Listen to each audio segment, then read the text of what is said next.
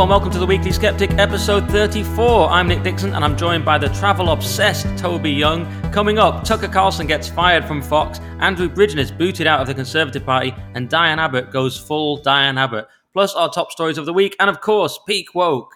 But Toby, I thought we have to start with old Tucker Carlson. Shock news getting sacked from Fox News. He was the best thing on there. Fox News is now going to be exclusively shouty blonde haired women ranting from well within the Overton window, saying things like, I'm all for live and let live, but maybe drag queen midwives is going a bit far. You know, that's where I see it. These people who are just like the progressivism of five years ago, your Laura Ingrahams and your Tomi Lahren's and stuff. Don't get me wrong, they look amazing. Professional presenters, much better than me on GB, but they're not very interesting. Whereas Tucker was the best thing about Fox. And I love this his monologues, which are always things like, you know, I haven't got the answers. I'm not an intellectual. I'm a talk show host. But they've been lying to Americans for years, and you should be angry about that. You're right. You know, it was always that kind of thing. It was like eh, for years actually. And if you're angry, well, you should be. It was. It's always that kind of thing. And he was brilliant monologues. And um, and he did things like he talked about what's going to happen when white people are a minority in the future in America. Though he rolled back on that a bit and start stopped doing that. He talked about what really happened in January 6th, and he was just a unique voice very powerful broadcaster. And there are all kinds of theories about why he's gone, Toby. I'll just quickly run through them and you can pick your favorite. There's the BlackRock theory, which you've mentioned, where they they suddenly bought more shares in Fox. There's the Dominion theory that it cost Fox uh, $787.5 million to settle a lawsuit with Dominion voting systems. And that, that was because of things Tucker had said.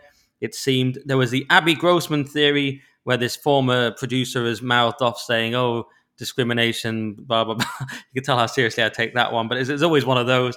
Um, and there are other theories, just like, well, he was generally too much for them, too hot to handle. You know, there's been rumors for months or even years that he was going to go at some point. And there's rumors he's going to be president, vice president. He's going to go to Daily Wire.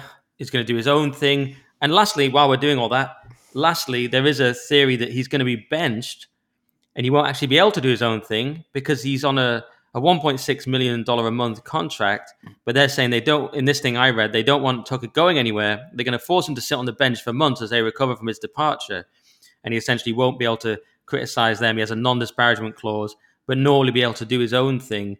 So, in, so Tucker has hired Bryan Freedman, and as has Don Lemon, who was also sacked, to represent them against their networks, and he represented Megyn Kelly, and uh, and it's going to be a similar thing where Tucker's going to try and get free using this tough lawyer. That's what I've heard. Any comment on any of that? Yeah. Um, well, just just just before we get into that, um, your reference to me being travel obsessed is because I'm currently in Canada, which is why the podcast is a day late. I've been traveling across the Canadian Rockies on a very fancy train called the Rocky Mountaineer with fantastic big uh, bay windows uh, on either side, so you can see this majestic scenery unfolding. Uh, it's fantastic. It's, it's a, I'm doing it as a travel piece for this new Spectator travel supplement. So that's why we're a day late. Sorry, it's an incredible that, view. Incredible view. We are a day late. Entirely Toby's fault. And um, but you are cashing in on this I was, say, I was saying just before we started this old fashioned thing where you used to be a, a massive magazine piece in the 90s, get paid loads of money, get loads of free food and travel. Is it kind of like that? Is it like the old days? Well, minus the get loads of money. I think it'll be the usual spectator rates. okay. Um, uh, but um, uh, yeah, uh, uh my my my um, my uh, the only take um, I have on Tucker's departure, which I don't think I've seen anywhere else, is that um, it, it, it, reflects the fact that Fox News is dependent. Um, its business model um, means it's dependent on the patronage of big advertisers. And for at least five years, various activist campaign groups have been trying to uh, get advertisers uh, to stop advertising on Tucker Carlson tonight because they object to the things Tucker says on that show. And I think it's been quite successful. I think the campaign to defund Tucker Carlson tonight, to persuade big advertisers to boycott his show, has been quite effective. But until now, um, uh, Fox News has withstood that pressure. Um, they haven't backed down. Haven't sorry, they haven't caved into it. Um, but I think the embarrassment uh, for the Murdochs, Rupert and Lachlan. So Rupert's the chairman of the Fox Corporation, which is the parent company, and Lachlan Murdoch, his son, is the CEO. I think the embarrassment of having to settle the Dominion lawsuit um, uh, means that they're no longer willing to take that hit the hit of losing advertising revenue on Tucker's behalf. So they've decided, I think, for probably commercial reasons, to ditch him in the hope that the channel will probably do better uh, with big advertisers, particularly now that BlackRock, that you know uh, owns shares in a lot of the companies that advertise on Fox News, has become a bigger shareholder in the Fox Corporation. Um, so I, I, think I think I think I think that's a factor, and that that points to why it's smart of Elon Musk to try and move Twitter from an advertising funded platform to a subscription funded platform. Um, subscription funded platforms like Netflix um, are able to defend free speech and defend their stars more easily than advertiser funded television networks like Fox because they're more susceptible. Fox and you know Twitter until now have been more susceptible to these kind of stop funding hate campaigns. Um, uh, so I think it, it, the departure, the defenestration of Tucker Carlson points to why it's smart of, of, of Elon Musk to try and sell blue ticks and shift Twitter to a subscription based model so it becomes more like Netflix. And we saw we saw how that gives Netflix the ability to withstand activist pressure when the CEO um, faced down the activist employees who demanded um, that the Dave Chappelle special be pulled from the air because Dave Chappelle's a transphobe. He basically said, no, Twitter, uh, Netflix is um, uh, caters to a wide range of different tastes and viewpoints, and if you don't like that, take a hike. And the protest fizzled out. Um, but the Murdochs can't easily face down activists in the same way because the activists are quite effective at getting their company defunded. So I think mm. I think that I think that's that that's a factor, and I think it points to why Elon Musk is smart to to, to try and sell blue blue ticks. So you think they really would lose their biggest asset and and see their stock price fall, which I believe it has, just because of fears about advertising? I'm not totally convinced. I mean, I do feel that these companies don't value their talent I won't mention any names, but I, I, feel like in general, media companies don't value their talent enough. I don't know if anyone does really in, in this business. Um, interesting about Twitter, though, people are now posting Twitter videos, including Matt Walsh posting the full episode on Twitter because he's been demonetized by YouTube. And that's something I did with my Andrew Bridgen episode because I thought it's too safe and effective treatment heavy to go on YouTube. So um, I've trained myself to not even say the word. I say safe and effective treatment now it's too controversial for YouTube, so I put it straight on Twitter. Unfortunately, that led to a, a certain Matthew, someone trying to get me sued and Bridgen sued because the problem with putting full episodes on Twitter is then enemies can much more easily just see them and, and read them and try and uh, watch them and try and get you sued and things like that. Whereas on YouTube, they're less likely to actually bother going to visit them. But yeah, that's interesting that uh, you say about Musk going for a subscriber platform. We'll talk about that later, probably.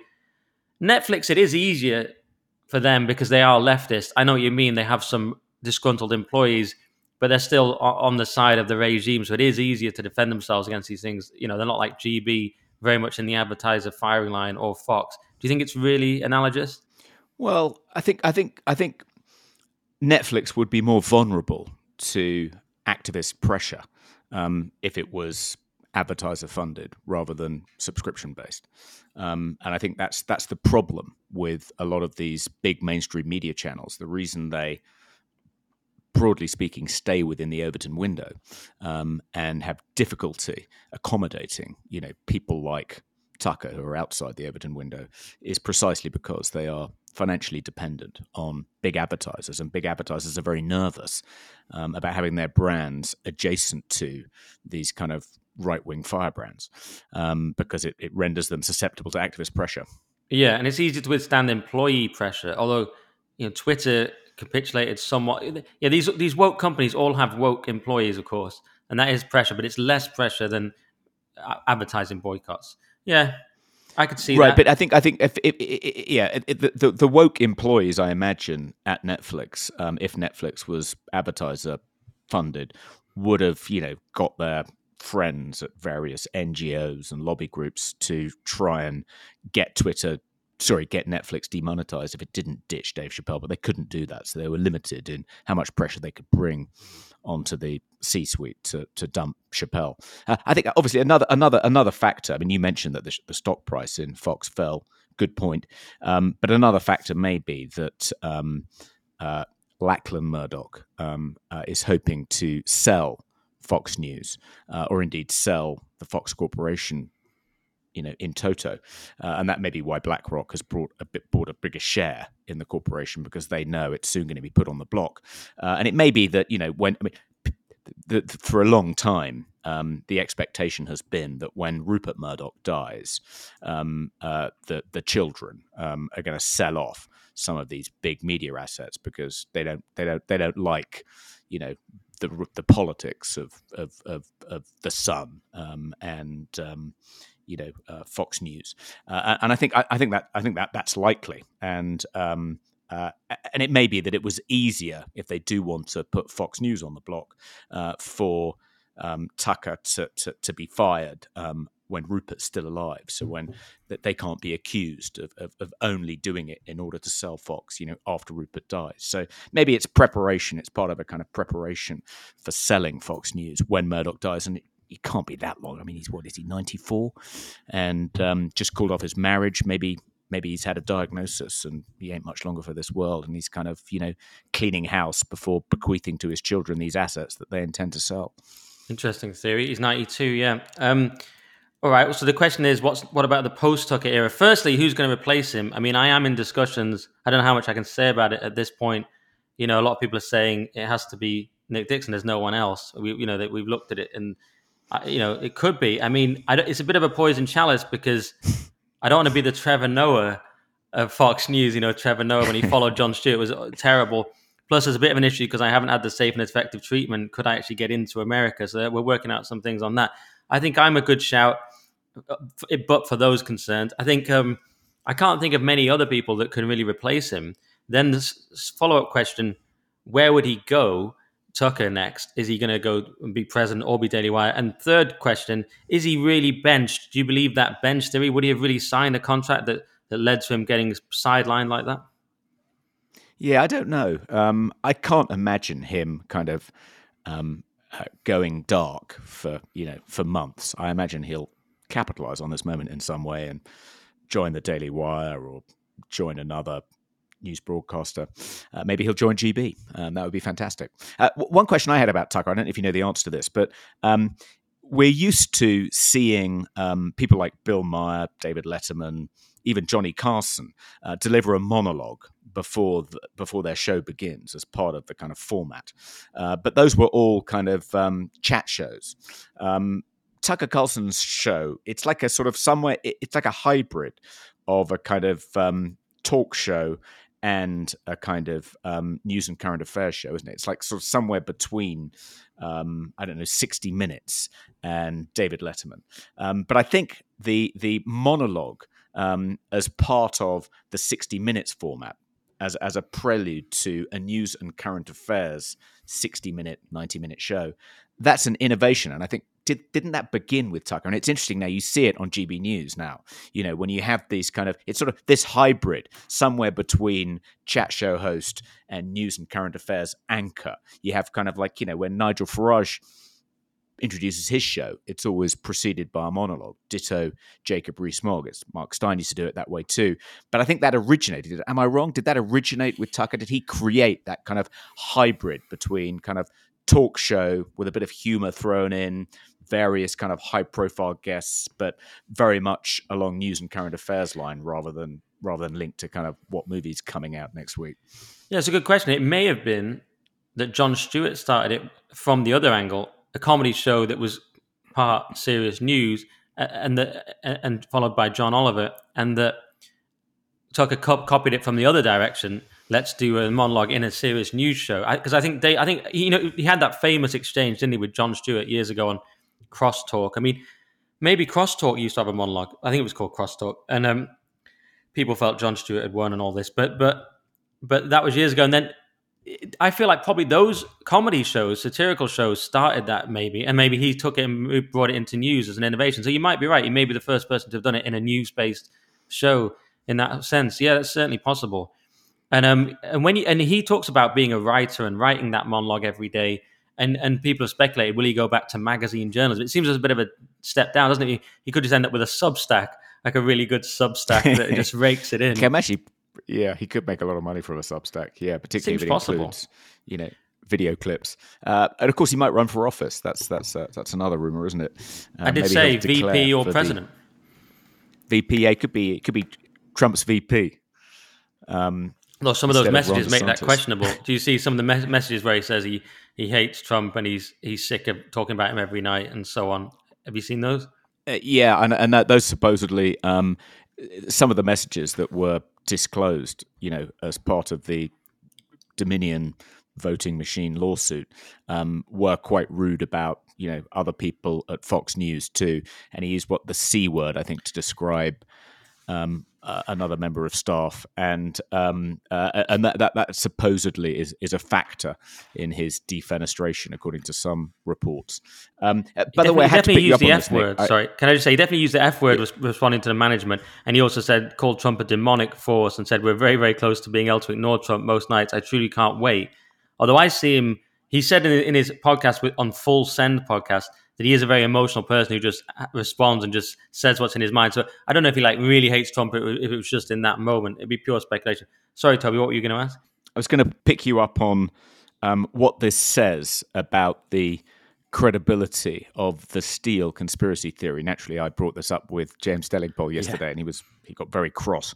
Um, but t- t- surely, um, uh, if if there's any basis to the steal conspiracy theory, if if if Fox News has evidence that Dominion colluded with the Democrats in order to defraud Trump of the presidency by you know interfering in ballots um, if there was any evidence then fox wouldn't have settled for 787 million dollars they would have fought it out in court but uh, this suggests doesn't it the fact that the murdochs decided to settle and and dominion has emerged you know um, uh, as uh, as clean doesn't that suggest that there's not much basis to this deal Well, not necessarily. I mean, I heard a thing. I mean, for one, there's various ways the election could have been rigged. I mean, the, the Dominion is just one of them. But but I also heard somewhere. I'm trying to find it now that that Murdoch couldn't be bothered going down to Delaware. like he's 92, as you said.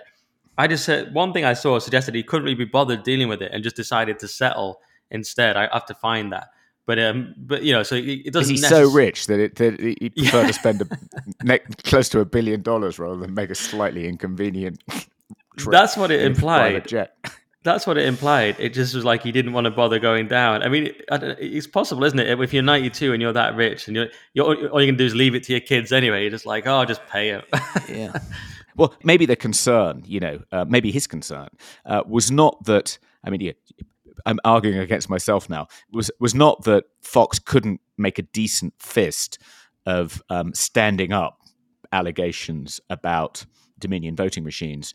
Maybe his concern was that in the course of the trial, it would emerge that all these high profile Fox stars, like Tucker Carlson, didn't believe the steal for a second and were kind of bulking, bridling about the fact that they were having to kind of pay lip serv- service to it on air to satisfy their crazy viewers, like James Delingpole, um, and uh, uh, uh, and that would have been embarrassing. That might have tarnished the Fox brand. It would have said like Fox supposedly is, you know, they're fearless truth tellers. That's all part of their brand. They're the only news network prepared to stand up to you know the the forces of darkness if it turns out that they don't believe any of this kind of uh, any of the conspiracy theories they're touting and they're just doing it to kind of pander to their kind of um, uh, uh, red state viewers, uh, that that would be quite embarrassing. That might tarnish the brand, make the viewers kind of more distrustful in future. yeah, that's possible. I mean, also a judge said that he has a that Fox has a credibility problem days before. So, you know, you can imagine they just didn't want to get dragged into it. I mean, a long court case about this. It's probably not ideal for them in many ways, is it? It, it, it wouldn't be the first person to settle out of convenience. Who's settling doesn't mean that you're you, you don't believe your case. It often just means you've decided to settle because it's less stress, you know, or it's you know you may as well settle. Your lawyer says you can't win or whatever. Doesn't necessarily imply doesn't mean there wasn't a steal, Toby. But I see that, of course, you, you're about to say that. And um, you know, I'll always believe in the steal probably. But uh, um, I'm trying to. I am worried about even talking about the steal. And I keep thinking, are we putting this on YouTube? But of course, we're not. You can't even talk about the steal. But um, yeah. So I mean, the, yeah. So maybe Murdoch just decided to settle. I was going to say one other thing about that. I can't remember. Oh well. I feel like well, with, with, with Don yeah. Lemon's departure immediately afterwards, that was slightly odd, wasn't it? Mm-hmm. And mm-hmm. my take on that is that um, CNN, who've you know who've been having a bit of trouble with Don Lemon for some time, um, and uh, you know this has been brewing. They're they're unhappy with him. He supposedly made some um, sexist remarks kind of behind the camera as well as in front of the camera. Um, he, there have been complaints about bullying and high handed treatment and whatnot. So he was on his way out. Um, and, and they saw this as a great opportunity to get rid of him because they thought, oh, the big news, you know, the news that's going to completely dominate the headlines is going to be Tucker's departure from Fox. So we can sneak out our news, like you know, like uh, you know, getting it out under the wire, burying it underneath the Tucker story. But in fact, it had the it had the had the opposite effect. It effectively amplified both stories because it was such a kind of an extraordinary coincidence that that that that both these big network anchors had been fired at the same time. Yeah, and they both got the same lawyer. yeah, very interesting. And and Don Lemon, no part of you imagines Don Lemon is a good person or nice to people behind the scenes. I mean, when I hear those things, I'm not surprised at all. Um, with uh, with well, that reminded me of something I was going to say about Tucker, but I can't. remember. Tucker Tucker's not an obvious sort of man of the people either. He's a, he's a you know he's come from a sort of ultra privileged background, but he's sort of gone that way recently, hasn't he? He's been much more traditional, but but the, but this John Malone who took over CNN, I think it's to do with that. I mean, he got rid of Brian Stelter. Now he's got rid of Don Lemon. And the funny thing here is Stelter says that John Malone wants to make the network more like Fox. With Tucker going, Fox becomes more like CNN.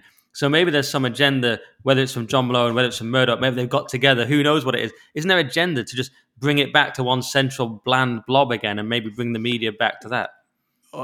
Maybe, maybe there's um, yeah, maybe there's a potential merger in the offing between CNN and Fox, and the condition on each side was you have to get rid of your star man um, before we'll even come to the table to talk about this.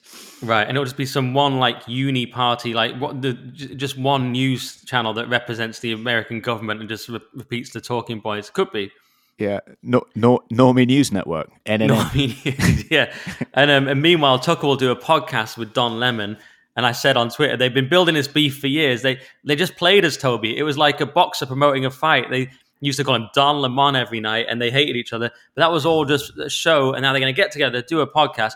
Tucker, of course, because of his clause in his contract, will have to be a deep fake and won't be able to admit it's actually him. So it'll be a deep John Lemon with a deep fake Tucker doing a podcast. What do you think of this? Yeah, no, I think uh, yeah, it would be like um, Rory Stewart and Alastair Campbell, Toby right. Young and James Delingpole writ large, wouldn't it? It would be, it would be, yeah, I th- I, it'd be a very popular podcast. But uh, I thought you were comparing it to Campbell because Rory Stewart's a, like a little puppet. He's just sort of not real. Carry on. I thought I think uh, I mean Tucker started out in television on Crossfire, which was you know him battling with someone on the other side of the political divide, talking about that week's news. Um, so uh, yeah, I, I, imagine he could kind of fit very easily into that format. That would be yeah. That someone should. I, I expect. I expect he's got offers up the wazoo, and I'm sure that's one of them. Yeah. All right. Um, I think that's Tucker pretty much dealt with, isn't it? Do you want to quickly do this BuzzFeed story, which seemed big a week ago when I noted which topics we should do, but doesn't seem that big now. But it is worth briefly noting quite amusing BuzzFeed shutdown, and it's related to all this American media. BuzzFeed, you know, they refused this massive offer, or they couldn't come to terms with Disney for like a one billion offer. Now it's worth far less than that, and they've messed up, and um, they've had to shut down pretty much. And the, the owner, Jonah Peretti, had a funny. There's a funny sentence in the Guardian. Jonah Peretti suggested there may not be a sustainable business model for high quality online news. And I thought, well, what's that got to do with BuzzFeed? I mean, like some of their stories, they, did, they did a story about Barbie's friend Midge. They did a story about what if you've had a an overdose on cannabis. They do a story like I'm 24 and I feel like my life's over. Like like um, they did like I just these were just some of the ones I saw online. It's absolute nonsense. You know, 22 reasons your you know grandma shouldn't be invited to Thanksgiving. It was just all sort of nonsense. But they used to be a big deal, didn't they? You know, back when House of Cards was was out, the Kevin Spacey one, and it was like BuzzFeed, like you know, they were thought to be like the cool new thing in media. Uh, and another funny quote from the article in the Guardian was Peretti said he regretted not holding the company to higher standards for profitability, aka making money. I thought that was funny. and it's incredible he's trying to he's trying to spin this as uh, yeah we we're just we're just we're just too good for this world. Um, you know our standards are too high. Our, we, we have too much journalistic integrity, and it's hard to to to make money from good journalism these days. I mean, it's just we should have been more mercenary and commercial. It's like it couldn't be more mercenary and commercial. I mean, they invented the listicle, which has probably done more to damage you know um, journalism in the past ten years than almost anything else. Um, and yeah, everything they run is you know is ten reasons for this, 10 reasons for that. I mean, I tried to commission someone to write 10 reasons I don't regret the demise of BuzzFeed News for the Daily Sceptic, but couldn't find anyone to write it. I think people are so bored with BuzzFeed News. I now. should have done that. Um, but should yeah, and it, it, it, it, sort of, it was, it was, um, and it, it sort of was, I don't know if it sort of was single handedly responsible for one of the reasons, you know, for the decline of of of, of news, um, which is uh, the kind of insertion of woke agendas into news coverage. So almost all their stories, even though they were supposedly news stories, had this kind of woke spin on them, and they were kind of and that that's that's been that's been one of the kind of reasons for the kind of collapse in trust um, for mainstream news publishing companies and websites. Um, and I think they were partly responsible for that. I mean, they've just done colossal damage, and it's impossible not to feel, you know, any Schadenfreude about their decline, particularly, you know, um, this delicious detail that uh, Peretti turned down close to a billion dollars as an offer for his company because he thought he could get more when it became even more successful. Um, uh, and now, you know, let's hope he ends up bankrupt. Yeah, 18 reasons why you might regret your hubris. Um, yeah, Kat, Tenbarge here, who's a tech and culture reporter for NBC News, said this shutdown announcement for Buzz, BuzzFeed News, a popular and Pulitzer-winning news organization, highlights the failings of the online information economy. People may want information that is newsworthy and accurate, but by design, platforms don't value it. And then Carl, Carl Benjamin replied, I don't know, man. I looked at BuzzFeed's front page, and I don't think your description really matches the reality. This is all pointless clickbait trash." And some of the examples were why Barbie's best friend Midge was once removed from shelves, or yes, you can overdose on weed. Here's what to do if you overdo it, or help, the world is on fire and I feel like my life is over at 24. I mean, Madison Beer, it's like it's like uh, grow, gone. It goes on. it, it, it's like it's like the it's like you know the woke version of the National Enquirer um, has run out of money, and the owners are trying to present it as you know um, a completely impartial online version of you know the Wall Street Journal. Um, it's extraordinary. The disconnect between the way they're trying to spin this and the reality of BuzzFeed News is just huge.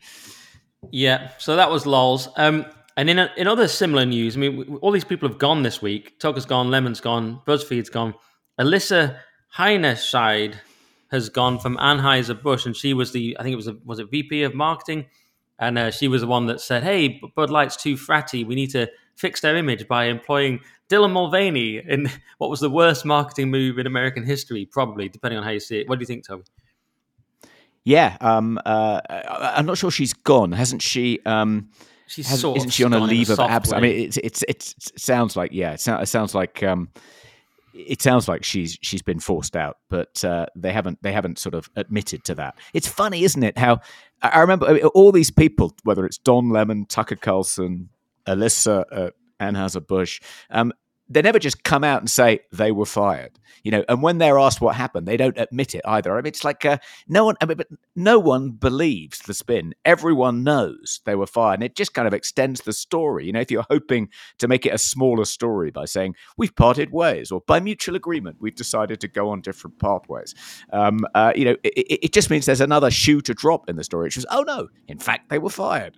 Um, but i remember when i lost my I think uh, uh, uh, first job on Fleet Street, which was working for the Times, um, this veteran journalist took me out for a drink and said, "So what happened?" And I said, "Oh well," and I started kind of, you know. Eh, eh, trotting out the, the normal euphemisms. I've decided to um, take my career in a different direction. Um, I wanted to have more time to focus on my own freelance work. And he was like, Toby, a word of advice if you're ever fired and someone asks you what happened, look them in the eye and say, I was fired. Anything else just makes you look weak. And that stood me in really good stead when I was subsequently fired from The Guardian, the Sunday The Sun. Times, the Observer, The Sun. Yeah, it's been it was great advice. So whenever I'm fired, I just say I was fired. I don't beat around the bush because no one ever believes you. How'd you get fired from all these places? though? I knew you got fired from the Sun because you went off to Kenya because you're travel obsessed, as I said in my intro, always taking holidays. I've tried to create, by the way, listener, a sort of toxic non holidays culture on this podcast, toxic masculinity. And we, we famously did a Christmas episode. And to be fair, Toby did show up and do it, even though he was stuck in a weird Airbnb in Wales. This is, the, this is what we create. And anyone that does take a day off, or because of this episode will come out a week later, Toby's had to apologize to the whole board and he has to. They have to stand there and say, "I've been gay. I'm, I'm, gay." That's how it works. So we do have a, toxic masculine hard work culture. But Toby, you're such a hard worker too, in general. How were you fired from all these places? Uh, well, um, I, it, it, it, the truth is that um, I was I was employed by the Times, and I was fired. I was fired from the Times because um, every morning when I got into work, um, I would sit down and try and log into the kind of um, in-house computer system as the editor. Uh, this kind of um, uh, foul-mouthed um, Glaswegian called Charles Wilson, um, and uh, and I would and I would and I would just I would try and figure out what his password was for the first five minutes every day, and eventually I hit on it, and it was Top Man, and I immediately then got into the system as him, and I could see all these things I wasn't able to see before. And I, and I, I, had this kind of rather supercilious boss in the Times features department called Richard Williams.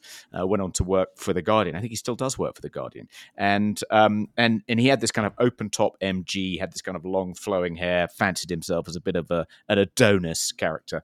And um, and the first thing I did when I got onto the editor's into the into the system as the editor was move your effing car. It's in my space. I sent it to my boss, and it came up, you know, with Charlie Wilson's name underneath the message, and he immediately leapt up like he'd been hit with a cattle prod, ran to the car park and moved his car. And I thought, whoa, I'm going to have some fun here. And I wreaked havoc, you know, at the Times for about a week, masquerading as the editor. And uh, the IT police tracked me down, and I was summoned to the managing editor's office. And I thought, well, you know, I'm going to get a slap on the wrist, but secretly they're going to be really impressed that I've got these hacking skills, which you know are an essential attribute of a modern reporter. And they just handed me the. I was met by a security guard who handed me the contents of my office drawer in a kind of see-through plastic bag and escorted off the premises. And that was the end of my short career at the Times. Um, after that, I mean, I, I was only ever really. Hang on, how old are you? Was this freelance? Uh, was this last year? This I mean, in 80, 87, no, 87. So otherwise, like just left university. So about 23. So, by the way, can I just say that so, everything about that story is amazing, but the fact that you thought that was a good thing and the fact that it was such a simpler time that this was the kind of thing you could get away with, it also shows you've always had this rebellious spirit, bordering on kind of mad, but also how did you find out his password was top man? I mean, you just typing Well, different things like, like Mission Impossible. Exactly. That's, that's such Yeah, a lame just- password for the editor. That's like you Uh, go yeah. into Andrew Tate's know, computer and it's top G or top G one. Yeah, Oh, no, I think he, he, had, he didn't have a very imaginative password, and I should, I should have got it sooner. I can't believe it took me six months to figure it out, but uh, yeah. you just have to get into his psychology. And so then, and then what? And then you're gonna say, since then you've just been sacked for Well, what? after that, I mean, I, after that, I've I've only ever had kind of you know short term contracts, if at all. Um, so you know, and eventually they come to an end. And I mean, if you're a columnist, you know. Uh, even for this, you know, for for, for, for for newspaper, you're not likely to last very long. Usually, you don't last much longer than two, three years. So, yeah, I mean, in truth, you know, it's just it's just kind of jumping from one freelance gig to another, failing upwards, rather than being fired in every case. But I think I think if you say, but if you try and explain, I think I think the lesson I took from these words of wisdom from this veteran Fleet Street hand were even if you haven't been fired, even if your contract just hasn't been renewed, uh, or even if you didn't have a contract and they've just decided they no longer want to use you, don't say any of that because that makes it sound like you're trying to make an excuse and kind of dress up something which was quite humiliating. Just look the person in the eye and say you were fired, even if you weren't. So that's been my policy ever since. oh wow! Even if you weren't, that's next level. Okay. Well, well, certainly uh, Anheuser Busch didn't do this. They said that um, they said that given the circumstances, Alissa has decided to take a leave of absence, which we support. So very much the opposite of that. it's always their decision. Always their Yeah. decision. Yeah. In reality, she hacked the password probably, and uh, Dylan Mulvaney three. Um, absolutely ridiculous. Uh, So, all right, very interesting. Always fun to learn about Fleet Street back in the day. So that's pretty much all the American stuff. Now I thought we'd move on to domestic politics, and obviously the massive story this week. Well, there's been probably three to be honest, but one of them is Diane Abbott going full Diane Abbott as I described it. Perhaps we shouldn't be surprised. She is the person that said Mao did on balance more good than harm on BBC One. So she, we know she's she can say things like this. So she sent in this letter to the Observer, bizarre letter really, that was trying to prove that basically she was the biggest victim in the world and she was, you know, you know, racism against black people was worse than other kinds of racism. So she said that it's- true that many types of white people with points of difference, such as redheads, can experience prejudice, but they're not all they're not all their lives subject to racism. In pre-civil rights America, Irish people, Jewish people, and travelers were not required to sit at the back of a bus. And she was responding to this article and you know saying that Jewish, Irish, and uh, traveler people suffer racism. She was saying no, they don't. In apartheid South Africa, these groups were allowed to vote. At the height of slavery, there were no white-seeming people manacled on the slave ships. So of course that got her in a lot of trouble, being absolutely mental and um, quite annoying as well from a from a historical perspective. We all know that obviously American slavery was bad, but the Ottoman Empire was still had white slaves decades after American slavery. Of course, slave comes from Slav, which I believe is from the Slav people being enslaved by Spanish Muslims in the 9th century. So, you know, that was that's not the reason she's in trouble. No one cares about that part, of course. It's about No. anti-Semitism. Everything's anti-Semitism, and obviously that is bad and obnoxious and terrible. But it's just, it's just to me, there's far more that's obnoxious about it. So then she wrote this apology, which was on the same day as it was published, and she said, "I wish to wholly and unreservedly withdraw my remarks and disassociate myself from them." Can you disassociate yourself from stuff you said on the day? It's like just been published that day. It's like I disassociate myself from everything I said in the earlier part of this podcast with Toby when I said he was travel obsessed. He, he's actually on a working trip. You know, I mean? it's absolutely absurd. And then she said uh, the errors arose in an initial draft being sent. Yeah, because you just bash out an insane racist first draft, and then you're like, how did that get sent? So hardly the main point. But overall, Toby, I just wanted to make one overall remark about this, which is people in Labour have said we can't have this hierarchy of racism. I think uh, Lord was it Lord Mann said that, yeah. But of course, most of Labour or many of Labour do believe in that. It's the woke hierarchy. It's the identity politics hierarchy of oppression. They do believe in that. So the actual furore about this is because of anti-Semitism. It's because she's put her foot in her mouth. But actually, isn't she just saying the quiet part out loud? Yeah, that, that's that's what I mean. That, that, that's what I was going to say. It, it, it, it seems to fit the American political commentator Michael Kinsley's definition of a political gaffe, which is when someone in politics blurts something out which everyone knows to be true, but which you're not supposed to say. Um, and as you say, this is the surely this is the prevailing orthodoxy, not just within the Labour Party, but within most, you know, institutions in the civil service, universities. This is the woke orthodoxy. There is a hierarchy of oppression, and anti-black racism um, is the worst kind of, of racism, and other forms of racism um, are, are much more mild. And in the case of anti-white racism, it simply doesn't exist. Um, that is the kind of woke orthodoxy and has been for at least 10 years. That is one of the kind of, you know, linchpins of critical race theory, which has permeated every institution and organization in this country and not just in the public sector. So why she should be punished for trotting out what all these you know almost everyone else in the kind of professional managerial class believes as a matter of faith is slightly baffling. Uh, I suppose it's all part of you know Keir Starmer's pretense that the Labour Party is less woke than it is in an effort to make it more electable because he knows that this woke gobbledygook doesn't play well, particularly not in the red wall seats he hopes to win back. Um, uh, so yeah, that that was sort of baffling, and I couldn't, you know, I'm not surprised that the Observer didn't spot that they had this tremendous scoop, um, you know, um, uh, in plain sight, um, because you know who could have guessed that the Labour Party, which you know 99.9% of whose members believe exactly this would have reacted and said, This is completely unacceptable. Um, so, yeah, baffling. Uh, but also, I think, you know, uh, we've been debating at the Free Speech Union whether we should weigh in and defend um, Diane Abbott on the grounds that, you know, uh, we are a nonpartisan organization and looks like she's the victim of cancel culture. Uh, you know, um, uh, I think the reaction has been disproportionate. Uh, it's obviously part of an effort on Keir Starmer's part to kind of push her out of the Labour Party altogether and retire her uh, from from the Labour Party. Um, uh, and it does seem a little bit harsh. I mean, it's it's slightly complicated because I'm not sure, you know. Political parties are obliged to uphold freedom of speech, and this will come up, no doubt, when we discuss Andrew Bridgen's defenestration from the Conservative Party, parallel defenestration. I mean, to kick someone out of a university for expressing a dissenting point of view that's definitely a free speech issue. Um, but to kick someone out of a political party because the leader doesn't like what they've said, that's less clear cut uh, because political parties have to be able to enforce message discipline if they're going to, you know, compete with one another and be electorally successful.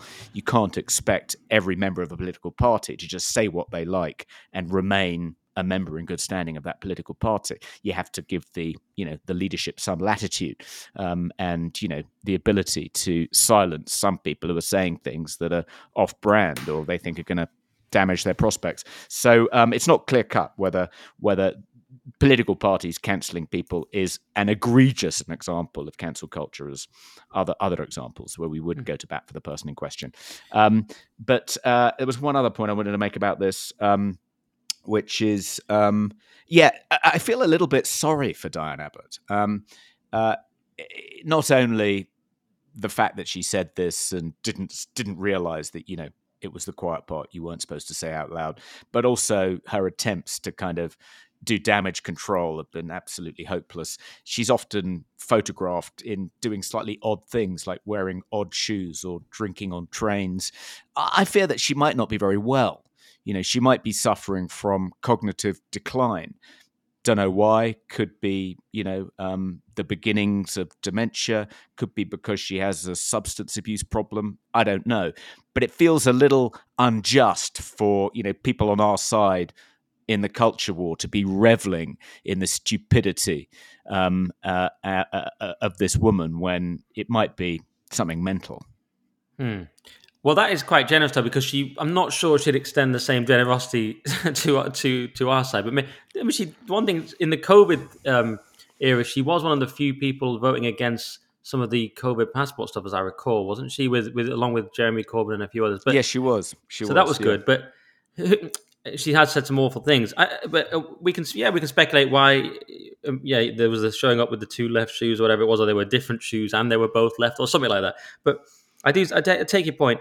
As for the saying something everyone knows to be true, at the risk of being pedantic, yeah, this is obviously slightly different. Not that everyone knows to be true, but but everything that it's what we know they all think, and that's probably why she felt emboldened to say it because mm. to her in her group, it's not that weird to say things like that. It's just a normal lefty point they make to each other in lefty woke circles. But the anti-Semitism part is clearly why Starmer is so concerned, why why they why she has to go, mm. because of course Labour have been tarnished with that already. And um, as you say, they're sort of bound, well, bound by collective responsibility and so on. Parties can't necessarily have total free speech. But that is interesting, the free speech thing. I'm a free speech absolutist. So, yeah, I say, yeah, let Diana say her mad things. But, yeah, tactically, if you're the party, of course, you have to get rid of her. I mean, I guess she'll be like a old Alissa on a, on a leave of absence now. It seems like she's not officially gone. She's on a she's on a sort of leave of absence type situation. And maybe we should get on to Bridgen and compare it because I wouldn't want to be a hypocrite. Because, yeah, Bridgen said his thing. Diane said his thing. Maybe they should both be able to stay. I certainly think Bridgen should stay because what he said was actually uh, was re- true, which is that vaccine harms are an issue. So yeah, let's do Andrew Bridgen, who who has been expelled from the Conservative Party, and he's issued a statement. But apparently, the party haven't issued a statement as to why. They've just said that it has happened. And he says, Bridgen, that my expulsion from the Conservative Party under false pretenses only confirms the toxic culture which plagues our political system. Above all else, this is an issue of freedom of speech. No elected member of parliament should ever be penalised for speaking on behalf of their constituents and those who have no such voice or platform. As a vocal critic of the vaccine rollout, amongst other issues such as net zero, illegal immigration, and political corruption, the party has been sure to make an example of me. I'm grateful for my newfound freedom and will continue to fight for justice, speech, and liberty. I will continue to serve my constituents as I was elected to do and intend to stand again at the next election. And he did he did say to me, I did an interview with him on my podcast, The Current Thing, which you can listen to. It's the only one I didn't put on YouTube because we talked a lot about the safe and effective treatment, but it is on the audio. He did talk about standing again. He's incredibly passionate about his constituency. I've never seen anything like it. He really cares and does so much for his area. So I'm sure he would win if he did stand, if they allow him to stand, unless there's some loophole. But what did you think, Toby? Was this was this free speech? Was it more about anti-Semitism? Was it the financial issue? Were they using that as a cloak? This financial claim. What do you think? Well, I'm, I was puzzling over Andrew Bridgen's statement because he says he's been um, he's you know been expelled from the party um, under false pretenses, but um, it's not clear what those false pretenses are or what he's referring to, um, because in the official statement issued by the Conservative Party, it didn't give a reason, as you say. Um, so it's as though Andrew Bridgen has been told privately what the reason is, and he thinks that's not the real reason. But it's odd that he should refer to what he's been told privately as if it's in the public domain and everyone knows what he's talking about. Uh, and I suspect what he's talking about is um, is the fact that the Standards Committee in the House of Commons uh, found that he had breached the House of Commons Standards Code by lobbying, um, uh, breaking the lobbying rules, like taking money from a company to promote that company's interests in his capacity as an MP. Um, uh, and that may have been referred to in the letter he received from the party expelling him from the party. But given that the party itself hasn't given that as a reason, it's odd that he should kind of draw attention to that. You know, um, uh, uh, a little bit cack-handed, but. Um, uh, I suspect, you know, um, uh, that that he's right, um, and the real reason, whatever the reason he's been given, that he's been expelled, is because um, he's been drawing attention to vaccine harms in a way that the leadership of the party clearly find embarrassing. They don't want to be reminded of their aggressive promotion of the vaccines, of the imposition of vaccine passports and vaccine mandates. Uh, given all the information that's coming out about vaccine harms, they prefer to forget about that, put it behind us, draw a veil over it. Um, and I suspect that's probably the real reason um, he's gone. Um, uh, but I, I, I think, um, uh, you know, is it a free speech issue? Um, it, it, it, this often comes up. People um, who get into trouble, uh, often for things they've said on Twitter. Uh, uh, they're forced by the Conservative Party either to stand down as council candidates or as withdraw their nomination if they want to become an MP in a particular constituency, or in the most extreme cases, expelled from the party. And um, you know, it's it's there aren't any laws you can appeal for, very few. So often we've looked at whether they'd have a legal case. Do we think that um, if you took the party to court? So there was this case of the, you know, it happened in, it happens in the Lib Dems a lot, not just the Conservative and the Labour Party, uh, and there was the uh, Lib Dem candidate who was selected to fight a seat a winnable seat. It was, it was Sutton. So it's currently, I think, a Conservative seat, but it's thought to be a very winnable seat for the Lib Dems at the next general election. And this candidate was selected by the local constituency association. And it turned out that he was pro life because he's an Orthodox, long standing Christian. Um, and uh, as a result, um, the selection there was a kind of de there was there was there, he was deselected by the local association, and I had a long conversation with um, uh, a lawyer um, and a, a, barrister and a solicitor and him and some other people with some expertise in this area. Would he succeed if he brought a case against the party or the local association for deselecting him? Um, and courts generally grant political parties a great deal of latitude uh, and don't like to intervene in sort of internal party politics um, and don't regard uh, things that people say uh, in their capacity as representatives or candidates for political parties as protected by common law free speech protections or Article 10 under the European Convention on Human Rights. So I think, you know, I think on balance, there's probably isn't a free speech issue, though I imagine a lot of our listeners will be horrified to hear that. Uh, of course, Andrew Bridgen should be allowed to say these things in the House of Commons, um, and it's important that MPs of all parties should draw attention to vaccine harms and any attempt to stop them doing so by you know shadow banning them or banning them from social media platforms or ignoring what they say in the mainstream media. All of that is reprehensible and that is a free speech issue. But being expelled from your political party. I think I, I, I, like like you know like the like British judges would be inclined to grant political parties quite a lot of latitude when it comes to expelling people for saying things that the leadership believe is going to damage their electoral prospects. So you're saying it's not a free speech issue, but it's still not good, is it? It's still not great that you, you in the Conservative Party, you can't make a statement about vaccine harms, and you, if, if you if that's it is the real reason he's been kicked out, it's still a bad thing, even if you're I yes. see, I see your argument, um, and and yeah, the, the, BBC say the cross-party common standards committee found that Mr. Bridgen had breached rules by failing to declare his financial interests in Mere Plantations when writing to ministers about the company. Following an investigation, the committee concluded the PM the PM. The MP had shown a careless and cavalier attitude to the rules. So that is probably what he's referring to. I haven't spoken to him. I'd like maybe I could try and find out. But that when he says, yeah, false pretenses, well, yeah, we all know the real reason. And, and the fact that Matt Hancock got to stand up in the Commons, this ludicrous popinjay, and Jay, and say, "Oh, he's anti-Semitic," and Rita was like, "Yes, he's terrible. He's very anti-Semitic. It's terrible." He's not anti-Semitic. He, used a clumsy phrase. It was pretty disgusting, and um, he's got far more integrity than Matt Hancock any day, I would say. So I feel bad for Andrew. I th- think he'll probably go to Reclaim Party or something like that. I mean, I, I, there's hints that he'll do that. And he can stand again, and he's very loved in his constituency. So unless there's some red tape that stops him, I think he could win again. I mean, what do you think? You know more about that kind of thing, Toby. Will he will he be at a stand? Yeah, no, I don't, I don't, I don't think there'd be anything to prevent him standing either as an independent or as a Reclaim Party candidate. Um, I suppose if he joins the Reclaim Party, he'll come under um, considerable pressure to resign and trigger a by election. Um, but um, there are plenty of precedents of people who haven't done that when they've joined another political party, even though they've been elected as a candidate for another. Um, so I suspect that, um, yeah, that seems like the most likely outcome that he'll join the Reclaim Party. Um, and uh, or, or, or, perhaps, or perhaps, or, or, maybe the Reform Party, um, uh, and then remain in Parliament until the next election, and then stand under that banner. Well, I've heard more about the Reclaim angle, which it, it, the strange thing there is it's basically Laurence Fox that party. So, and by the way, I just interviewed Alex from Reclaim on my other podcast, Current Thing. Sorry to keep mentioning it, but it's highly relevant. So the um, the uh, trying to get the numbers up to the same as Weekly Sceptic guys. So that's basically Laurence Fox. Now, the reason he won't go to Reform UK is um, Richard Tice had some not particularly pleasant things to say about him, I believe, or didn't take his side. That's what people have told me because I also did a podcast with Richard Tice and I'd forgotten about the Bridgen stuff. But a few people have replied to me saying, well, I, I can't support him after what he said about Bridgen. So I, am not sure those two are going to be able to work together. Okay.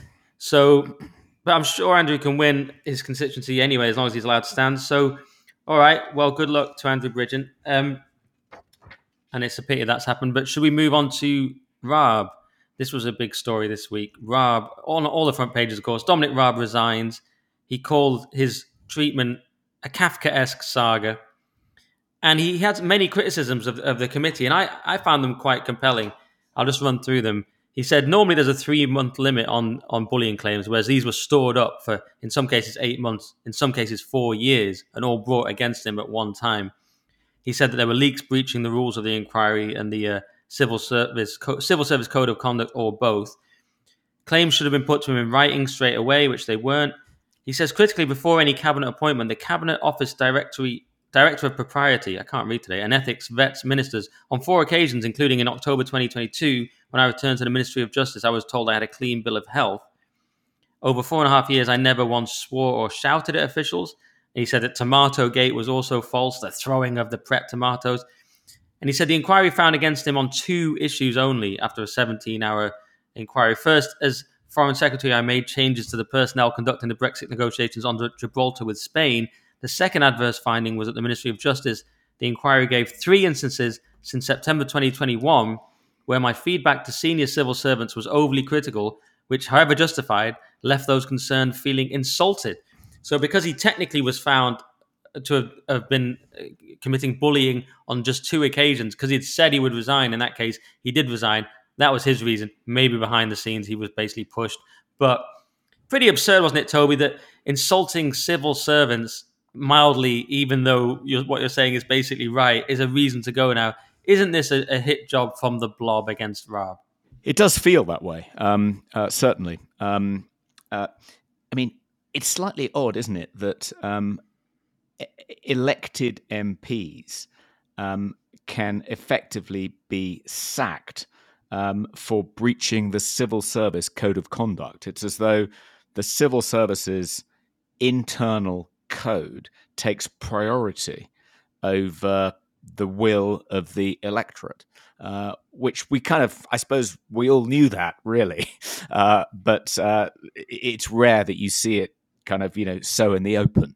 Um, you know, I, I, think it's another example of um, the uh, increasing power of the civil service blob, the Whitehall blob. Uh, and I think one of the reasons it's become so powerful, it, really started, I think, in, this kind of metastasizing growth of the Whitehall blob and its tentacular influence. Is that the right word?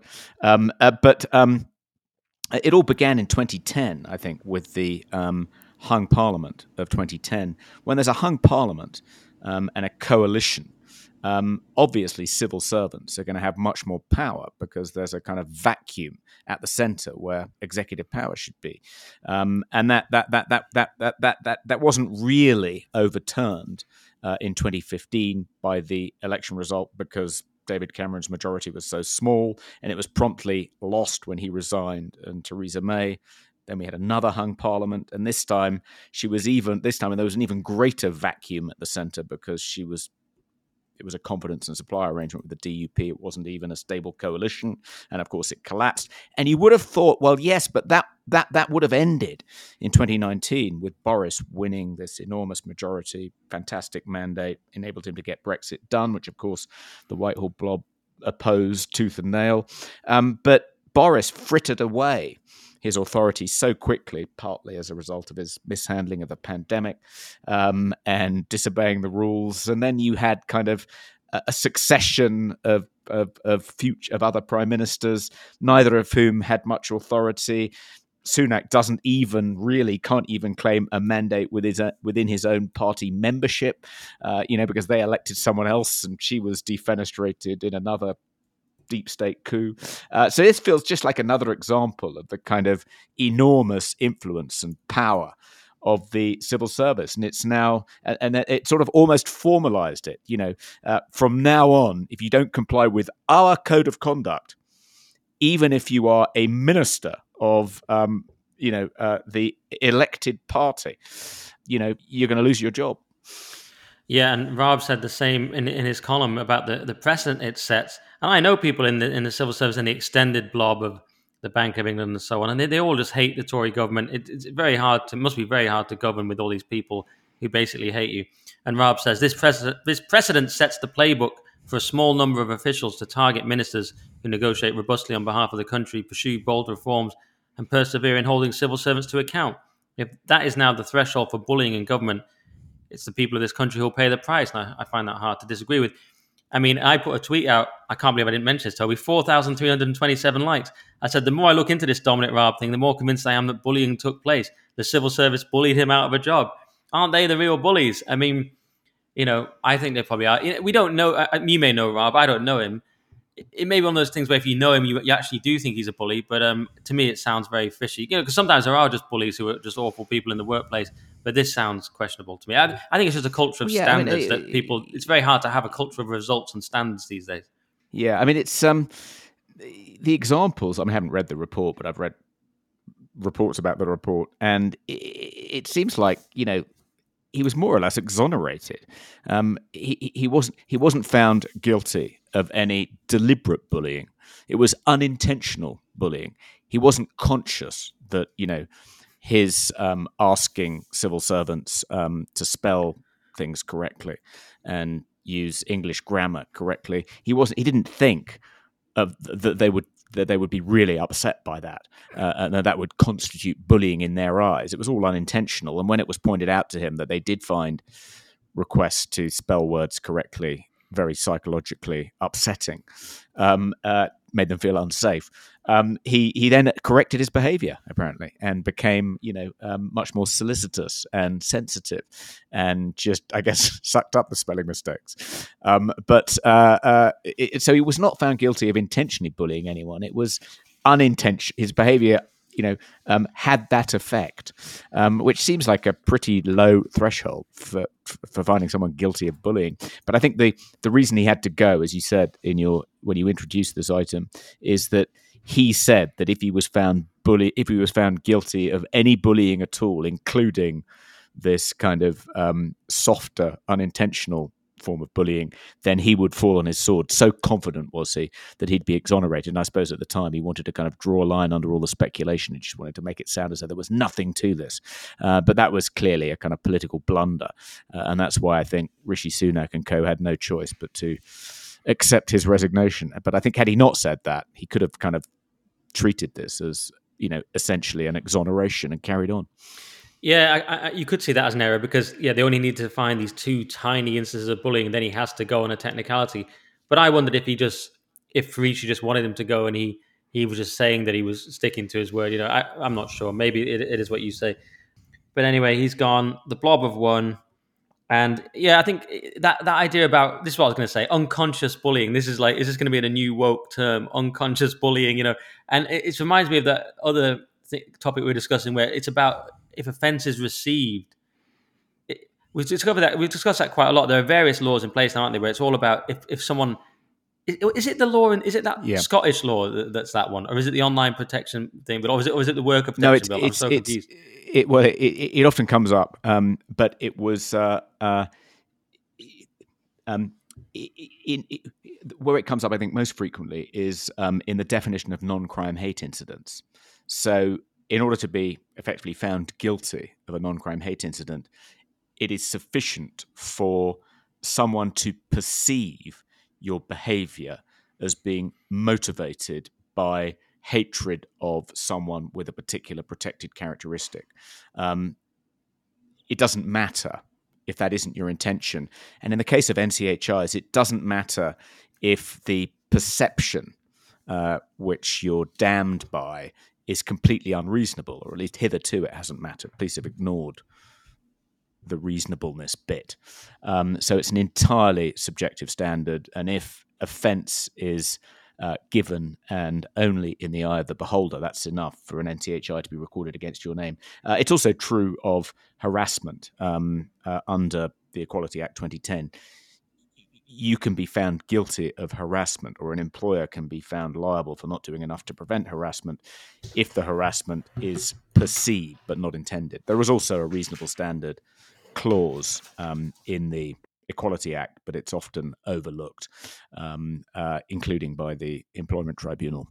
Um, so, yeah, this is another example of, of the kind of creep of subjective definitions of offence and harassment and bullying creeping into public life. That just seems absolutely unworkable to me. And it's just reminding me of something bizarre because we, we covered this story on headliners about leg lengthening surgery because of this disgusting standard that's emerged uh, uh um, in, amongst modern women online that men have to be six foot plus, even though that's 10% of the population. You know, and so so the man here was seven foot, five foot seven. He wasn't seven foot; he'd have been fine. He was five foot seven, and he's extended his leg, his legs, and he's now five foot ten.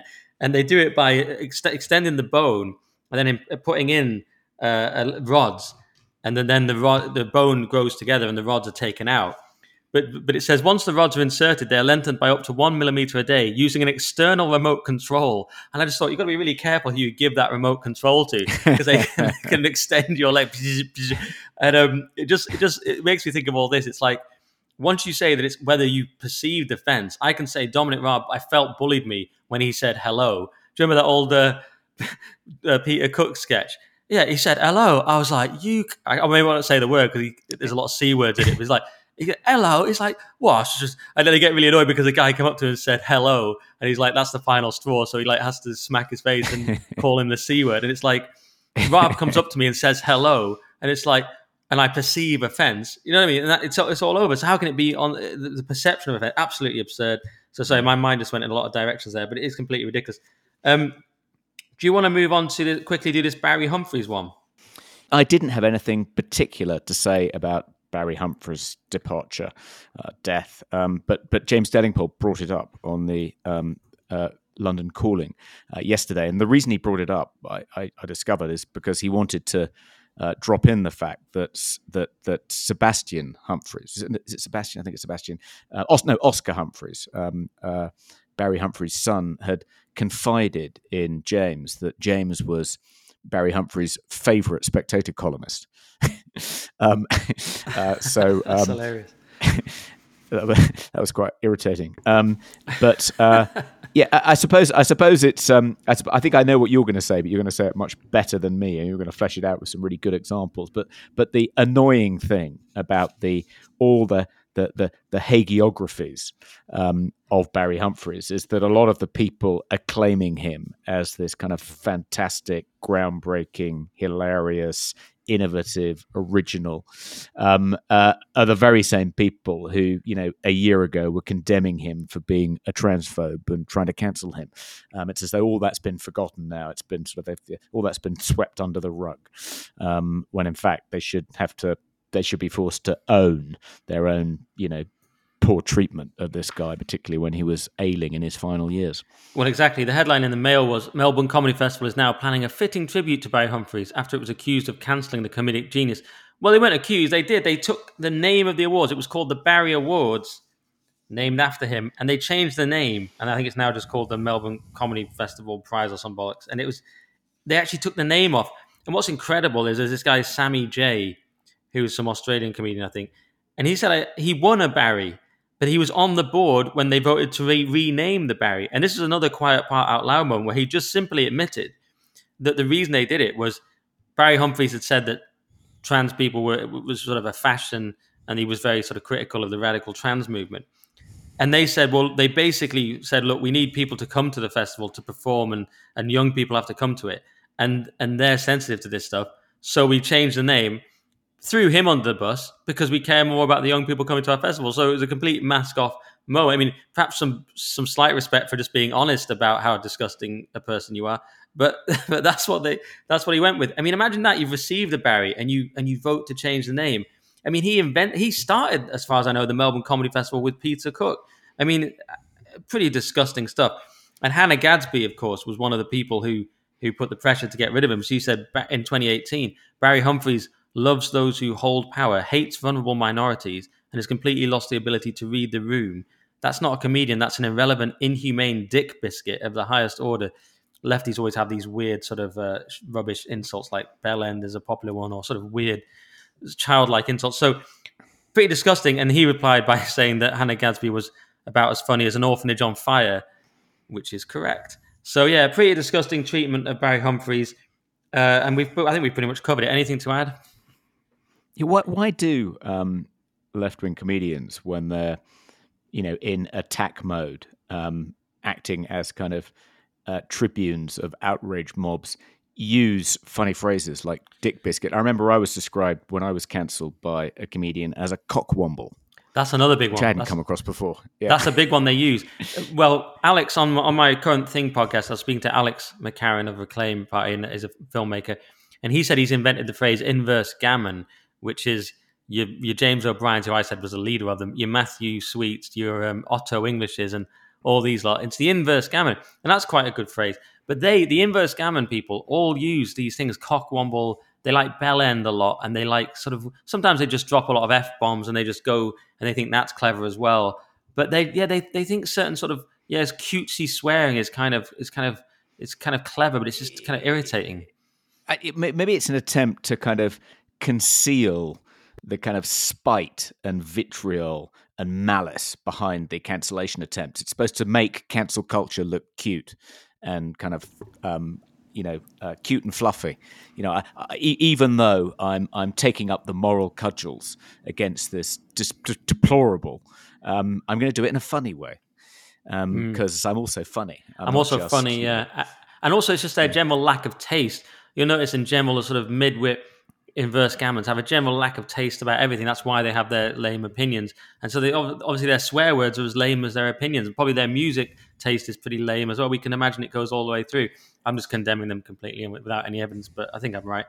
Um, and um, there was another example, wasn't there, this week of a comedian cancelling someone, kind of, or what would you call it? I don't know what you'd call it. This was Kate Barron, who I know I've met. She seems fine, but she pulled out of Hate and Lie, which is Leo's night that he does with Darius Davies, Leo Kearse, and um, and it, not because of Leo, shockingly, but because of Dapper Laughs, who has done headliners quite a few times. Nice guy. He was on the bill. Daniel O'Reilly is his real name, and he was cancelled in comedy a few years ago, and he it was pathetic actually. Uh, these comedians, it was one of the earlier instances of comedic cancel culture. They they put a petition out against him about why he should be cancelled and condemned because he the sort of allegedly allegedly misogynist. He was a kind of character, this Dapper character, who's like a sort of geezer character and did misogynist jokes or whatever on Vine, which was a thing then. And so he had to be cancelled and condemned. And he famously came on Newsnight in a in a roll neck jumper, which I've joked with him about, and sort of did a sort of worthy apology and regretted treating it like that, and now has sort of moved on from it. And you know, he's a good guy. But Kate Barron wrote, having only moved here four years ago and not began my comedy in the UK or grown up here, I'm unaware of many comedians and their histories until I meet them slash get put on a lineup with them. I'd never heard of Dapper Laughs before, and as great as it is that he can now see women as real people because he has daughters of his own, it's still a no from me due to his previous stand-up inverted commas. I'm all for freedom of speech and people evolving, but I have a personal line that I won't cross, so I have cancelled tomorrow night's Hate and Live, no possessive apostrophe on tomorrow night's Hate and Live gig at Unleashed Comedy, as I don't feel comfortable being on this bill. And I just said it's a great moment for Leo because he's he, someone's pulling out of his show not because of him, but the alleged misogyny from one of the other comedians. So Leo's the male feminist, and it's Dan that's in trouble. Any uh, comment on that? Toby? Obviously, I got comments because I've been 11 years in that industry, but yeah, well, this. This is this is I think of you know the chief of police in Casablanca saying he was shocked shocked to discover there was gambling going on at Rick's place. I mean, she's agreed to appear um, at a gig at the Backyard Comedy Club under the banner of Comedy Unleashed, and the gig is literally called Hate and Live. Um, so, and then she's suddenly shocked to discover there are some quite controversial comedians alongside her in the lineup. You know, I mean, did she did she not clock that Leo Kearse was one of those comedians? I mean, it's like uh, it is it is extraordinary that she should have so belatedly, you know, discovered that um, uh, this isn't your normal kind of mainstream normie comedy club that she's agreed to appear in. Um, you know, if she has been here for four years, you'd think she would have twigged by now that. Um, these are politically incorrect comedians, and there are going to be people on the lineup who've said things that woke mobs will have come for in the past. That's its kind of almost its raison d'etre. Yeah, and I believe Hate and Live, Leo will kill me if I get it wrong, but it's an improvisational show where I believe they pick something out of a hat and you've got to say what a rant about why you hate it, like disable people or something, and you have to. So it's a kind of you know controversial like improvised format. And um, so that already in itself, yeah, like is, is, you know, yeah, it's a bit of a clue that it's not a totally PC show. But I think it's a bizarre reason that dapper. But this is the comedy industry, and people, I think, are grasping it now. I think people a few years ago struggled to understand it. I knew because I was in it. I knew how toxic and Maoist it was, and how pathetic and snake-like and disgusting. But it's one reason I don't do it anymore because I'm so disgusted by the industry. But yeah, when someone like Dapper laughs, it's just he's just on the blacklist. So if you just do anything with him, that's it. Guilt by association, you're done. So she can't even years later appear on a bill with Dan, who's a nice guy, like she says, a family guy. He runs businesses upbeat guy, positive, ple- pleasure to work with when I've worked with him. But if you if you even on the bill with this guy, you have to condemn it. I mean, isn't that so sick and weird? No, it's um, it's typical. I mean, you know, she says that she's glad that he's you know um, supposedly done penance for the things he was cancelled for, but uh, you know, um, you, I don't think you can really say I accept he's he's he's he's penitent. You know, he's sorry, uh, but I'm still not going to forgive him. I mean, well, that's not very charitable of you, is it? No, that's bizarre. I mean, yeah, he's moved on, he's changed, he's he's learned, but he's still cancelled forever. Well, famously, one of the things about the woke is that they don't have a mechanism for forgiveness, yeah. unlike Christianity, right. and that's another good example of it. But Kate will just be pressured; she'll be receiving pressure from the industry, yeah. from agents, same thing. I was speaking to Tanya Edwards on my podcast, The Current Thing, last mention, and she uh, that's coming out soon. And she was she got cancelled by her agent for writing a, a blog about masks. So that's the comedy world. It's a disgusting, craven, pathetic world of uh, collectivist, Maoist cowards. So there you go. That's my typical on the fence stance. from Nick Dixon. perhaps, perhaps craven and cowardly is a tautology. That's the one thing I criticise myself for in that statement. Just as Kate Barron missed off the possessive apostrophe, which is unforgivable. So this is an ad from uh, one of our most loyal sponsors, Thor, and uh, this is Thor speaking, not me. Fellow skeptics, some of you keep asking me what exactly Thor does. Well, by way of explanation, let me share a weird voice note I picked up last Friday from someone I'd run a couple of coaching sessions for. To be clear, he's not a paying client, or at least not yet. This cheerful chap runs a business down in England, and the part of his voice note I can share went like this It's like just knowing Thor has led to more money coming into my business account, if that's possible. Lol. So the majority so the moral of the story might be stop hearing his advert and wondering what Thor actually does, and instead actually get in touch and start getting to know him. What do you think? You can read 80 actual client recommendations on LinkedIn, actual clients being people who made the decision to pay me some money, not simply benefit from the aforementioned just knowing Thor led to more money in my account effect, which I'm also fine with, by the way the more the merrier. So please connect with me today at linkedin.com slash in slash Thorholt. That's linkedin.com slash in slash Thorholt. Cheers, Thor. Thanks for that, Thor. And I said I mentioned my podcast for the last time, but I have to mention it one more time because I've got a forthcoming episode next week with Thor. Because, you know, everyone wants to know more about Thor. They always listen to his adverts. So I've done a full hour interview with him coming up on the current thing, available on all audio platforms, may also be on YouTube. Most of the episodes are, but we did talk a lot about the safe and effective treatment, so it may not be. And we talk about politics, Team Toby, Team James, but we also talk about mindset and making money and all kinds of things. Very interesting episode. So check that out when it comes out. All right, now let's go over to Will with our top stories of the week. So I'm here with Dr. Will Jones, editor of the Daily Sceptic, as ever, and we have some interesting stories this week. Firstly, WHO pandemic treaty gives Tedros power to impose legally binding countermeasures on the world, but government doesn't care. Quite a long title. Now, I thought Tedros was that guy that uh, is the ruler of the Daleks. Will, am I wrong?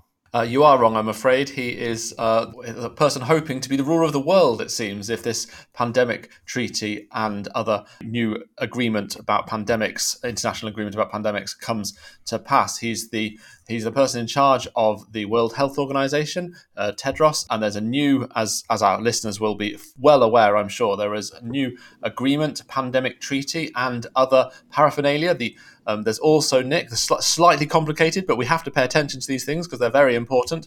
There are also amendments to the international health regulations. And in fact, in many ways, it's those amendments that are more of a threat than the new treaty. That may sound surprising, but they are easier to get into to agreement, to get them into place.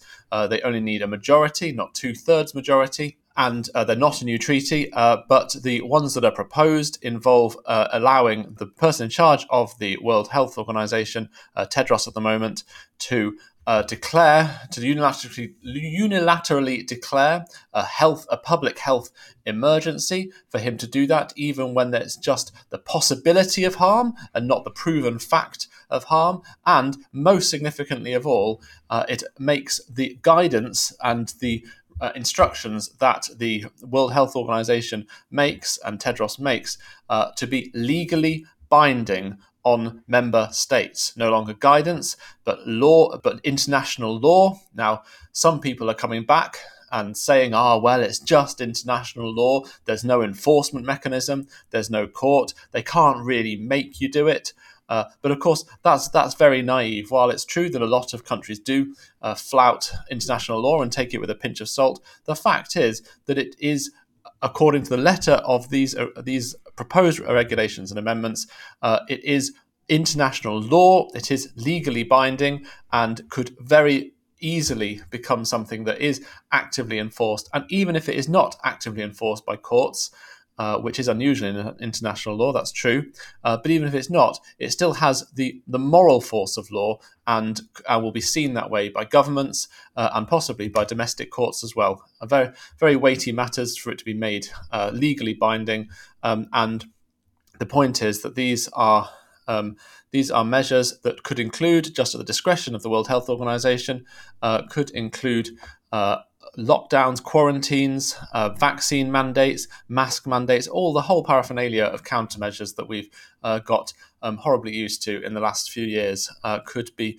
imposed legally binding by the World Health Organization under the proposed uh, international changes. And this uh, has come up again because, well, it's, it's, it's on running. These, uh, these agreements and changes are, are, are in the works.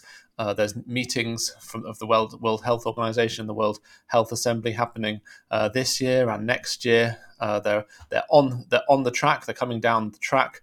Um, and uh, the, the most recent intervention is that Dr. Carl Heneghan and to- Dr. Tom Jefferson of the Oxford uh, Centre for Evidence Based Medicine uh, made an intervention, which we reprinted on the Daily Sceptic. And in fact, that wasn't the only intervention uh, f- uh, that we reprinted this that we published this this week. Also, Professor Robert Dingwall, who read, who listeners may recall as a government advisor on NERVTAG and SAGE during the pandemic, he also wrote a powerful intervention on this topic, warning of these of precisely these dangers that we've just uh, mentioned. So uh, people are waking up, but it seems it's still only those in the skeptical uh, camp, as you might call it, who are um, who are who are, who are alive to these problems.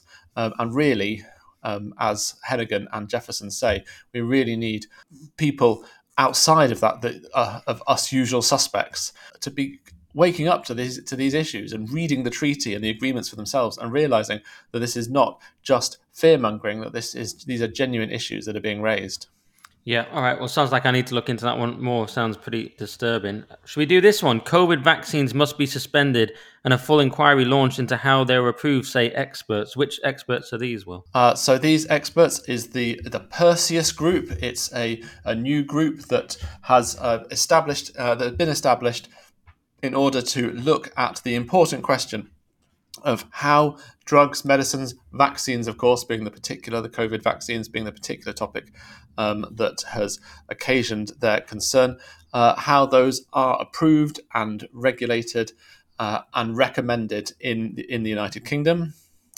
The, the the answer is that they are that is done by the uh, the MHRA, that's the Medicines and Healthcare Products Regulatory Authority, uh, it is uh, the the chief executive of that organisation, June Raine, uh, in speeches in the last uh, year or two, has been uh, making much of the fact that the, the role of her organisation is changing. She tells us it's changing from watchdog, which is exactly what we want it to be, of course, to wait for this, Nick, enabler.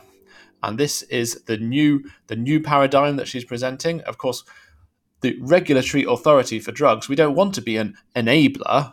That enabling is what is what medics and all the people who use and promote these uh, these medicines uh, will be doing. What we want from a regulatory authority is to be a watchdog. That's exactly what we want it to do. We want it to be making sure, fulfilling its basic function of make of protecting the public from the harm of unsafe medicines. That's what we want to be doing. We don't want it to be an, an enabler for the pharmaceutical industry, which, while providing lots of helpful medicines, of course, uh, is also um, motivated uh, by profit. Of course, it's private companies and will also uh, put onto lots of examples of the pharmaceutical industry putting medicines onto market uh, that are not really safe uh, or not safe at all, and uh, and really they know them not to be safe, uh, but they do all kinds of tricks uh, to to conceal that fact the way that they the way they test them. And the job of the MHRA, the regulatory, um, the drugs regulator, is of course to stop them from doing that and to make sure that they are behaving themselves and only bringing safe drugs to market. Um, but all kinds of failings in this organisation. These isn't the first group to have identified these problems. The Parliamentary Committee from the Health Care has raised issues uh, as recently as 2020. Uh, the Parliamentary Health Committee was raising serious concerns about problems with previous uh, medical interventions that had, like num- many others before them, had serious safety issues and efficacy issues uh, come up after they were rolled out. And uh, the report, uh, the Cumberlege report, it's called, identified uh, all kinds of problems with why that had happened uh, with these previous interventions. Uh, in, including and especially with the regulator and the way the regulator, the MHRA, uh, works and handles these things. Uh, the committee, even as recently as 2020, said uh, these things are these things are being improved just too slowly. It's not happening fast enough. And this is the and so this new group, the Perseus group, has uh, done what the Health Select Committee of Parliament has so far failed to do and raised these concerns specifically about the MHRA's approach to the COVID vaccines and saying that the regulation, the regulatory body has has failed in its duty. Um, there's lots of details about how it's failed. Um, it goes through the new the report that they've released uh, goes goes through these in some detail, and I would encourage listeners uh, to read this report. It's a very uh, important uh, intervention, uh, raises lots of key questions uh, because at the end of the day, the, the, it's the MHRA that the public relies on to to make sure that the medicines and medical interventions uh, that we that we assume are, are for our are for our benefit when they're given to us by doctors that they actually are that they actually are safe and effective. Yeah, one concern was that it assesses the safety of a medicine relative to its benefit, or relative to its benefit, rather than in absolute terms, which the report likens to a nuclear regulator saying our nuclear power station is safe because it has fewer contaminated water leaks than other stations. So that that was a good point. Yeah, absolutely. Yeah, the uh, the problem that the this this the MHRA doesn't doesn't it, it isn't making sure that medicines are safe from an absolute point of view. It's just looking at them relative to other medicines or relative to the supposed benefit um, that they that they bring. Uh, not looking at, and it doesn't have it doesn't have a definition of what a say what what is safe. It doesn't have a, a standard definition. That's part of the same problem. Uh, yeah, all, all all kinds of problems, uh, and these aren't these and they these aren't the first time they've been raised.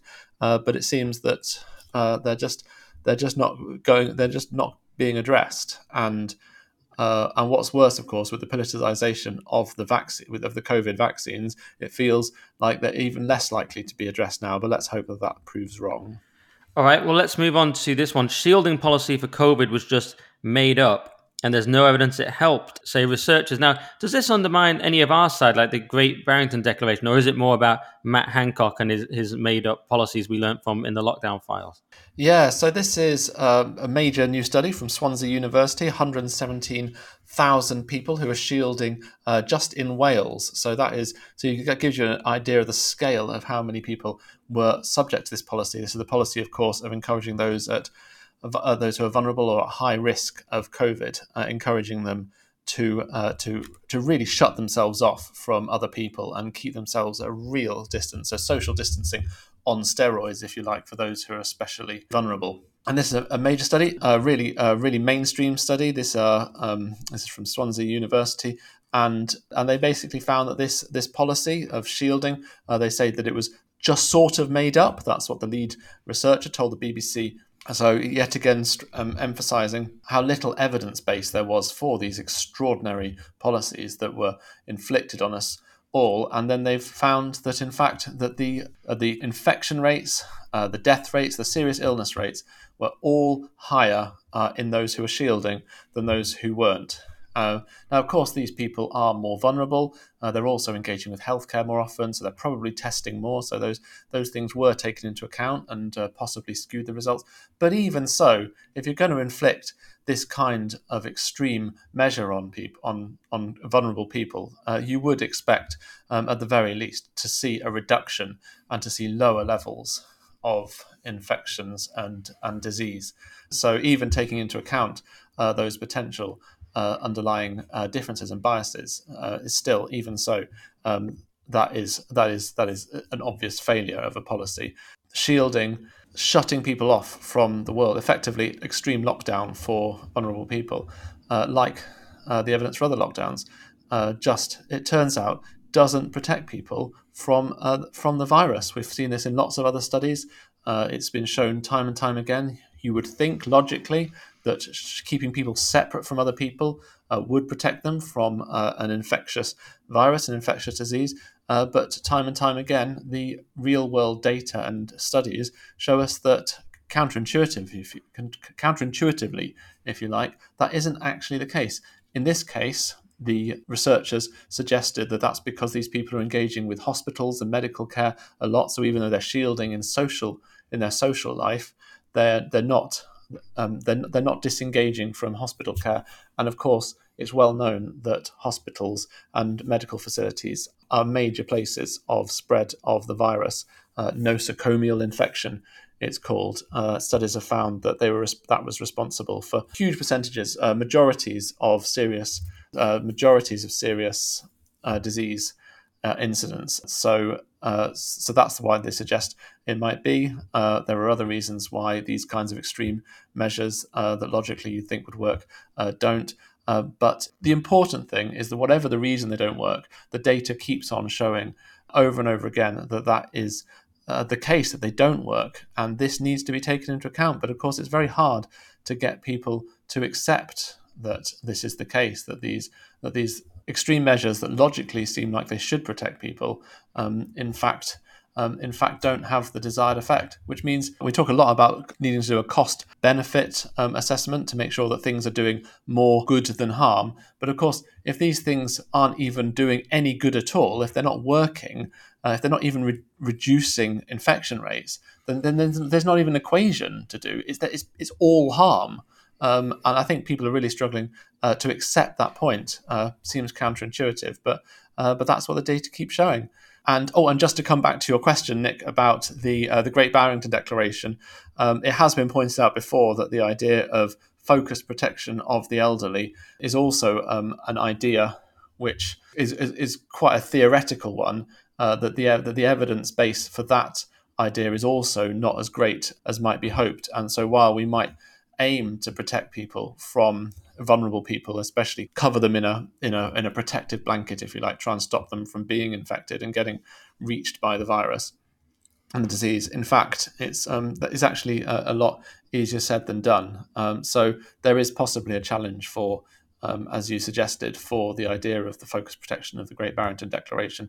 Is it is it really possible uh, to to do that? Um, it needs to be looked into more. But yes, these results uh, do also suggest challenges with that as well. Okay, yeah. Well, it's in terms of people realizing it was all for nothing. I mean, that's going to be very difficult to get people to do because of their egos and because of the sunk cost fallacy. People are heavily invested in these policies, but it's the hubris of man to think you can stop a virus. I would say. But hey, some of us knew this stuff was all nonsense. You, you might say we couldn't have known, but yeah, we did. Um, unless you've got anything to add on that, should we move on to climate madness and do this story about electric vehicle demand slumps 65% in a year? Yeah, so uh, this is um, this is the story that that demand for electric vehicles as uh, electric cars as measured by the level of interest and inquiries online, uh, in particular on, with Auto Trader, an online vehicle marketplace um, has uh, dropped hugely in the last year, a result, of course, of the inflation or the financial problems, the economic problems have been experienced. This is all it's all in comparison to January 2022, which of course was before the uh, the war started in uh, in Ukraine. So we're going back and before inflation became a big problem. So um, and before a lot of the lockdown uh, lockdown effects um, had kicked in, economic effects the lockdown had, had really kicked in. So big drop, 65% drop in inquiries, uh, which uh, has been interpreted as a demand for an interest in electric uh, electric vehicles. Uh, so so part of that is just to do the, to do with their sheer cost. Uh, electric cars are, as we know, much more expensive, an average of 37% more expensive than petrol, diesel, and diesel cars, according to Auto Trader's new uh, report. So significantly more expensive, and people, are, and of course, they in addition to that, they are much less convenient in a lot of ways. You can't just fill it up in a few minutes at a petrol station. Uh, you have to plan much more carefully how you're going to fill it up and your in your journeys when you're doing longer journeys, and they lose a lot of their range in in colder weather as well. So uh, all these kinds of issues, and with that comes an extra price tag. Uh, so not as popular as um, as would be hoped. The as the or as I should say as the as the greenies um, and the climate alarmists would be hoping because they're hoping that these are going to replace uh, petrol and diesel vehicles very very quickly. There's that there's the there's the law of, that's coming in of the the ban on elect, on on petrol and diesel cars by 20 uh, new ones by 2030, which is a as I'm sure you're aware, Nick, a, a, mere six and a half years away. So it's really, we would need to see a, a picking up of interest in electric vehicles if that's going to happen. Uh, but that is the opposite of what we're seeing. That they're just not as popular as they um, as the government uh, wants would want them to be, and and it's a it's and it's, it's yet another example uh, of the of the government uh, with this ideological agenda trying to trying to force products onto the public uh, that the public are just not just not as interested in as they would need to be. Yeah, and Elon Musk has well, he says he will slash the price of Teslas for the sixth time this year. So let's hope Twitter works out for him for so many reasons. Yeah, that's that's had a big effect on Tesla's share price. Uh, obviously, that means uh, less profit. Although I guess if if that increases how many are sold, then uh, then it could go the other way. But but uh, it makes you wonder what, what the markup is if they can just keep on selling them for selling them for less. You know, maybe yeah. that's a good thing. Good point. Um, let's end on this one: climate skepticism on the rise throughout the world. This is from Chris. Yeah, good news uh, on the skeptical uh, skeptical front. A new a new poll from uh, the University of Chicago uh, found that the belief that humans cause all or most climate change has slumped um, in America. Uh, to, to, just 49%. So that's less than half of those polled uh, from 60% just five years ago.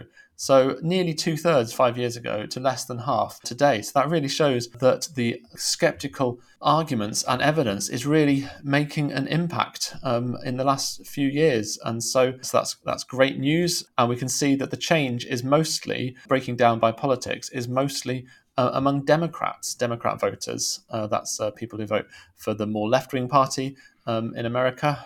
And and they have gone from in 2018, 72% or nearly three quarters of Democrats uh, believed uh, that climate change is mostly or all caused by human to some um, mostly man-made to uh, to just 60% uh, of Democrats in 2023. So in five years, that's a that's a huge reduction from 72% to 60%, and that that explains uh, most of the change. Um, and independent uh, voters, a relatively small number in America, who uh, have a similar change from 61% uh, to 42%. So, uh, interestingly, uh, Republicans are have pretty much stayed put. around about a third of Republican voters, 33%, vote think that are climate skeptics. Sorry, wrong way around. think are, are um, are around a third of Republican voters think that climate change is mostly caused by humans, and that's the same as five years ago. So, so it's it's a lot of people who are on the, if you like, the political, uh, the political left or Democrat uh, voters who.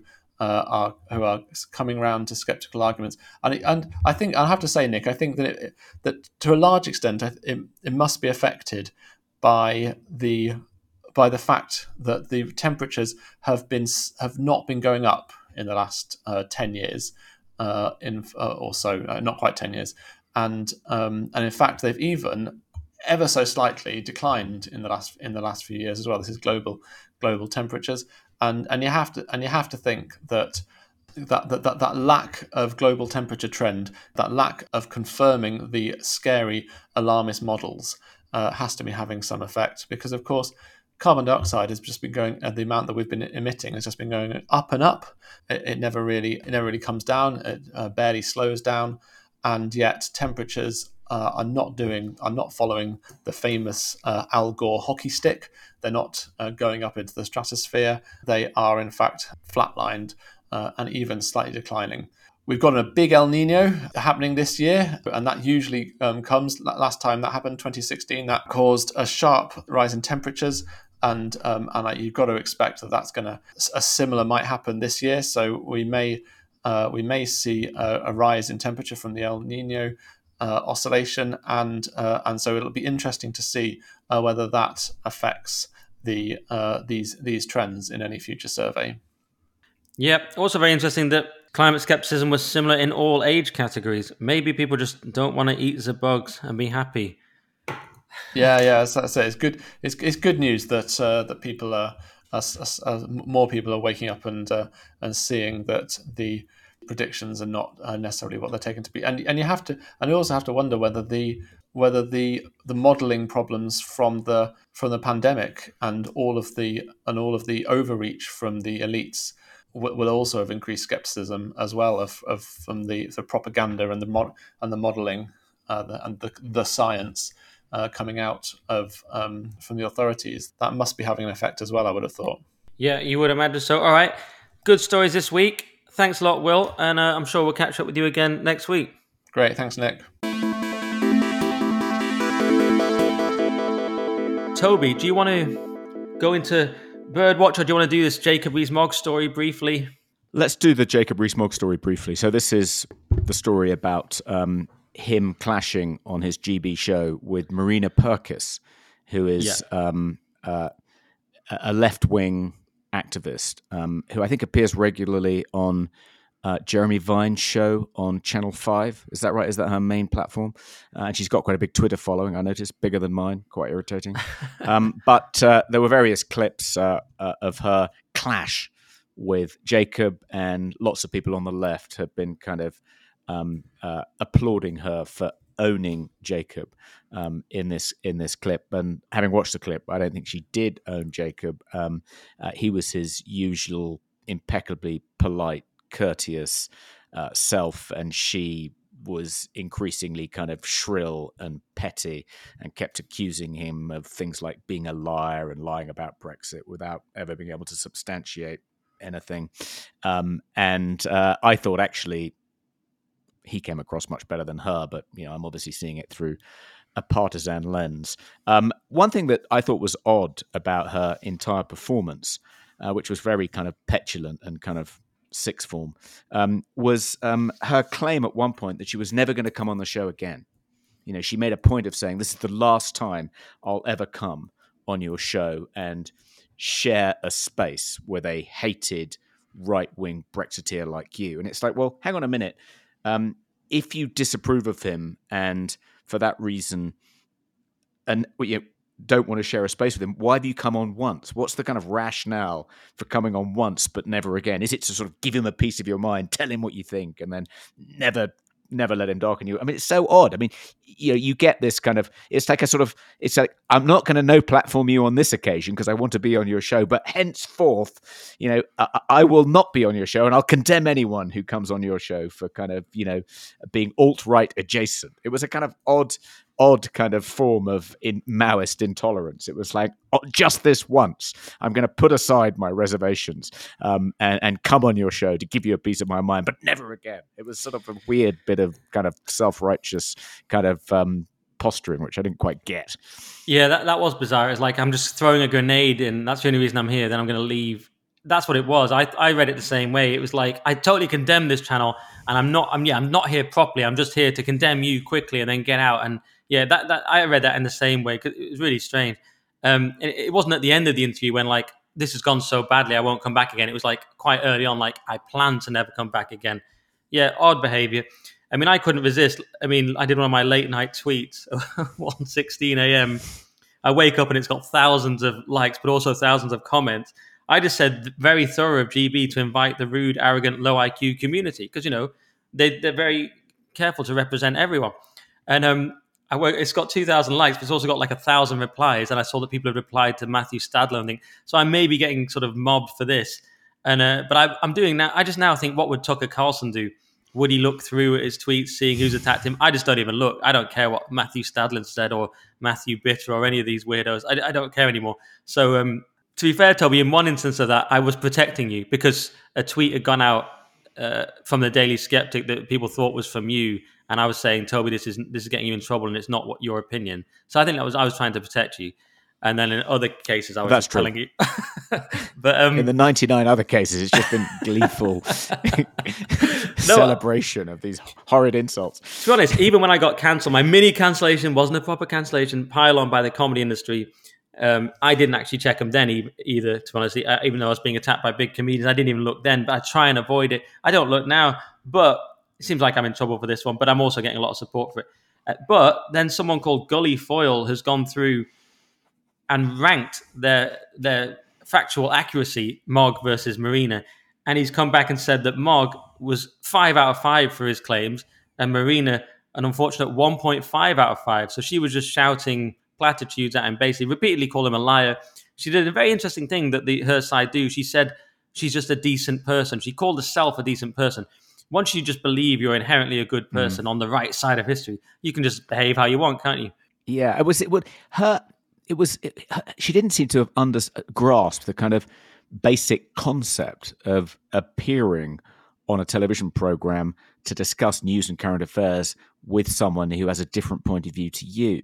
Um, the point is to have a discussion, to make an argument, to set out your reasons for believing in one thing and not another. But she was just kind of, it was just one assertion after another. And as you say, it was an appeal to her supposed moral superiority and the moral superiority of people on her anti Tory side without actually ever giving a reason. It was just one assertion after another. It was as though this is how she normally performs because she's she's kind of talking to her own echo chamber on Twitter and is never asked to give a reason, is never challenged about anything she says. So this is just her MO, and she didn't adjust it, even though she was on the hated GB News, even if it was only for one time.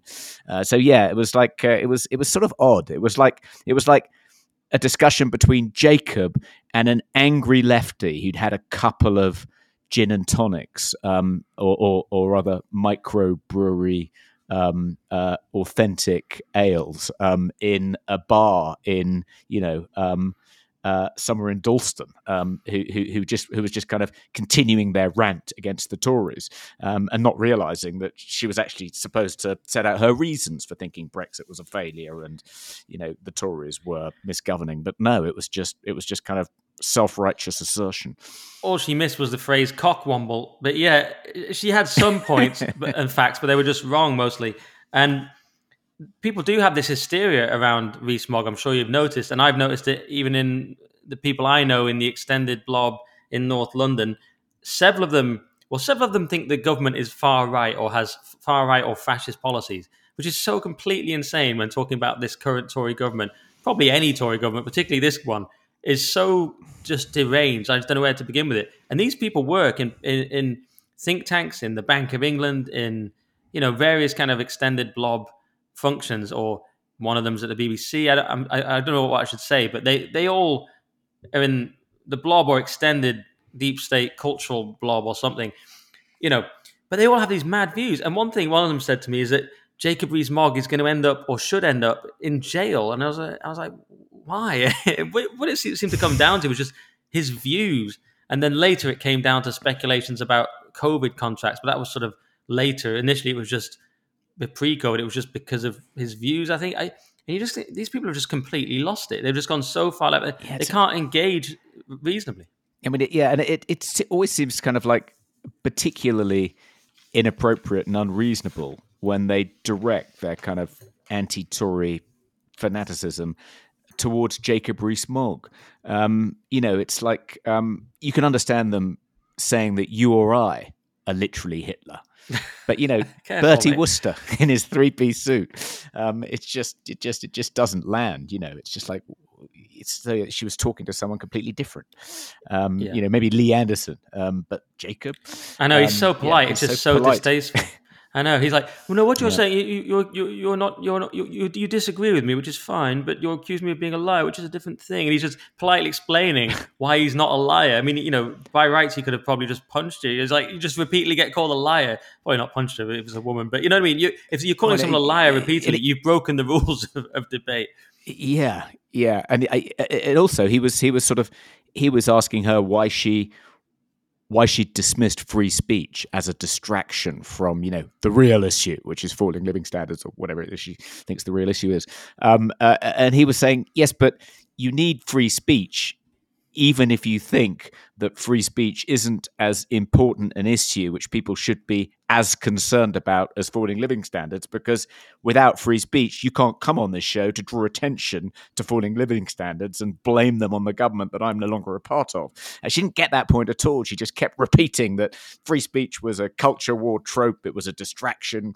We shouldn't have any interest in defending it at all. It was like, well, you wouldn't even be able to say that without free speech. You just couldn't grasp that. Her whole job depends on free speech. She's basically a political commentator. It was completely absurd. But uh, uh, when it comes to that, I really think people like that have just don't really know why. They know they have to say they're not pro free speech to signal to their set. They don't even really know why anymore. It's just become something. Oh, we're not. Oh, I'm not pro free speech. You know what I mean? That's become a weird kind of virtue signal for, for their for their cultural set. It's absolutely bizarre. And the other thing I was yeah. going to say, she, uh, yeah, oh, I can't remember now. I keep forgetting points there. Maybe I maybe I'm turning into Diane Abbott. I think I've got. Um, I think I'm, I think I'm trying to do too many topics, or I'm turning into Diane Abbott, and you'll. I better check if I'm wearing two left shoes of a completely different kinds. But yeah, it was a complete it was a complete loss. She, she lost to Mogg. She had to virtue signal about not being pro free speech. Absolutely insane. And yeah, and uh, uh, they're taking it as a win anyway. The left are taking it as a win, so it doesn't really matter. Mm. You know, it's not about debate, is it? It's just about uh, whatever. It's just we're well past debate, obviously. And I guess maybe, maybe this is um, maybe I'm going to get into trouble for this, but often people like Marina Purkiss um, rail against various forms of privilege, white privilege. She talked about Jacob being a toff who'd been to Eton and Oxford and just swanned into the House of Commons after having made millions um, in in in the city. Um, uh, uh, but isn't there such a thing as pretty privilege? You know, um, shouldn't facism be a concern of, of, of people on the left who are concerned about you know uh, privilege and the way it operates and it leading to various forms of injustice. And, you know, without wanting to suggest that the only reason Marina Purkiss is um, a prominent left wing firebrand, um, the female Owen Jones, without willing to suggest it's entirely because she's a very attractive woman, she surely has benefited even a teensy little bit from pretty privilege, no? That's funny because two things on that. Well, one, I've remembered that. Well, I'll answer that first. Of course, that is a thing, and that's a massive thing people don't want to talk about. It's, it's always it's always been a thing. You get paid more, and I'm going to go back to my leg lengthening surgery article, which because it's, it's, it's all relevant. This leg lengthening. Did you know that tall people? I'm sure you know this. Tall people get paid more.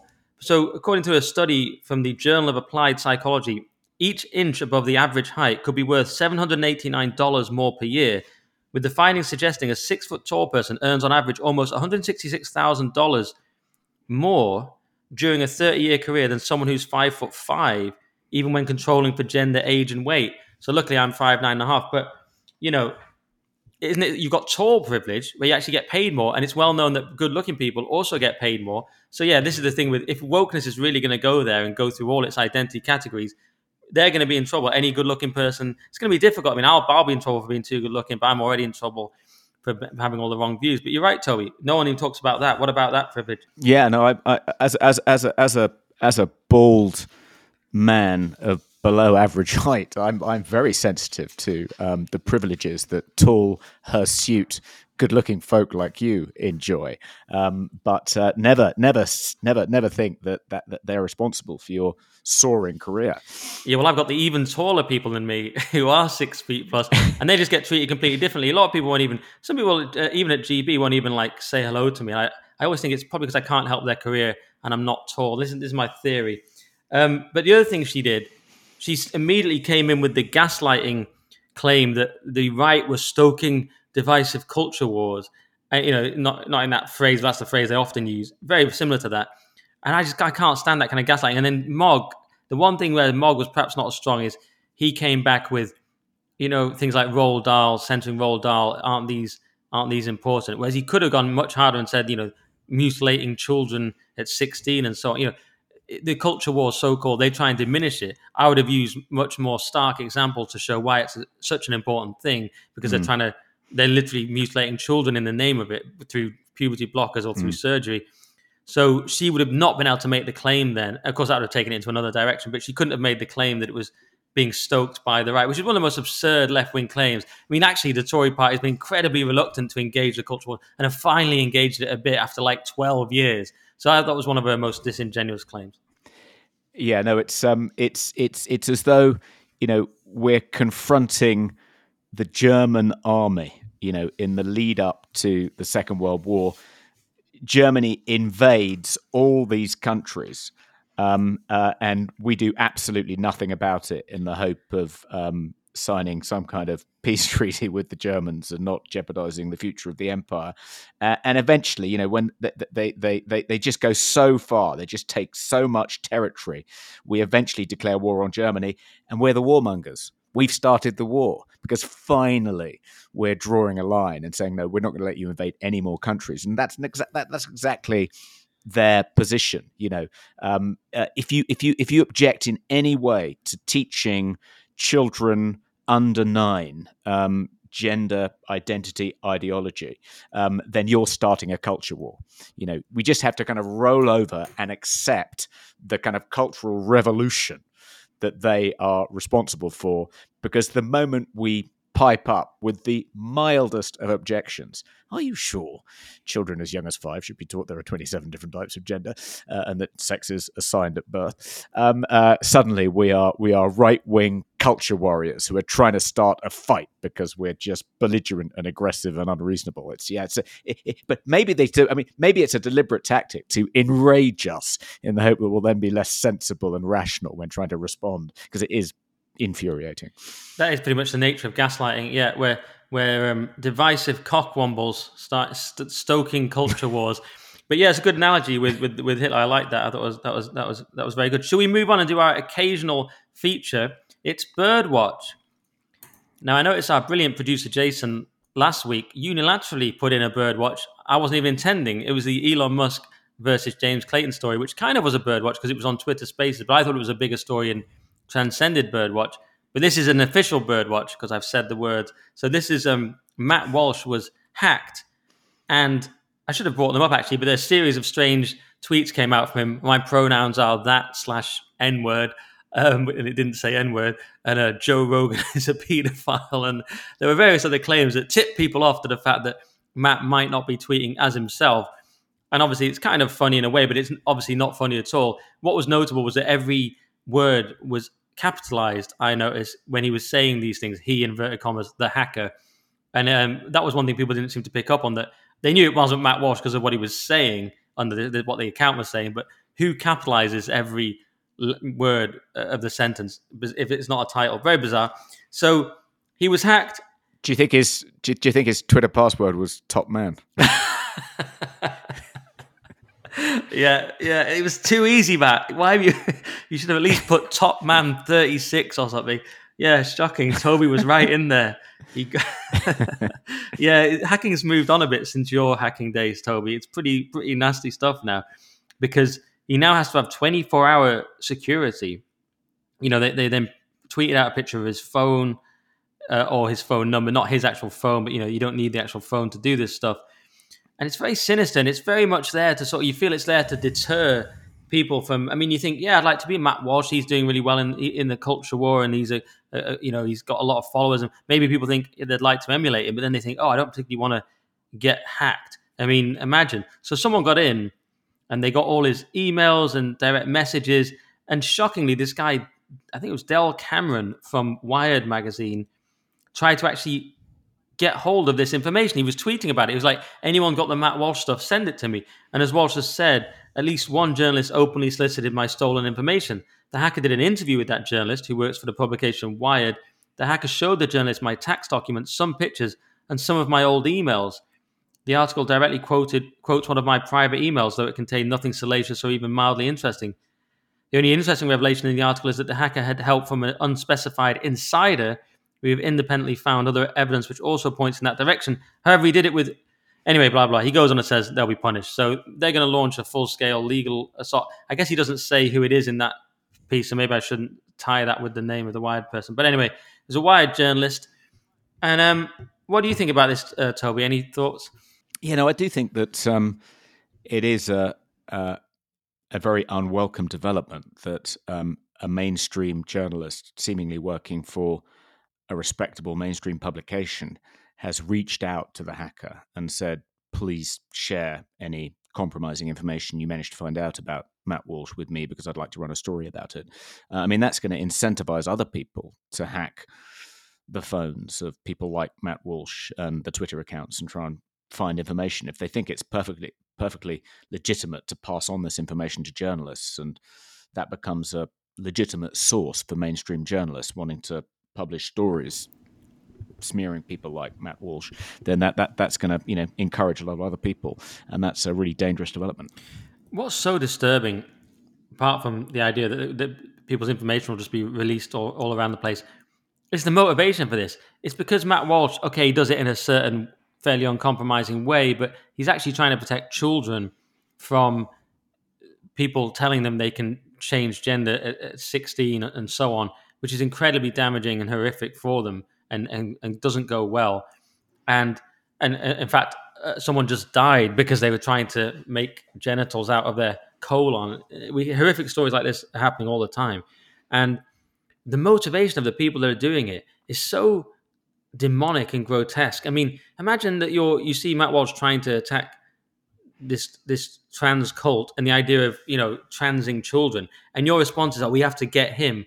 I mean, isn't that quite disturbing to me? Is it is it because of just his style and the way he does it?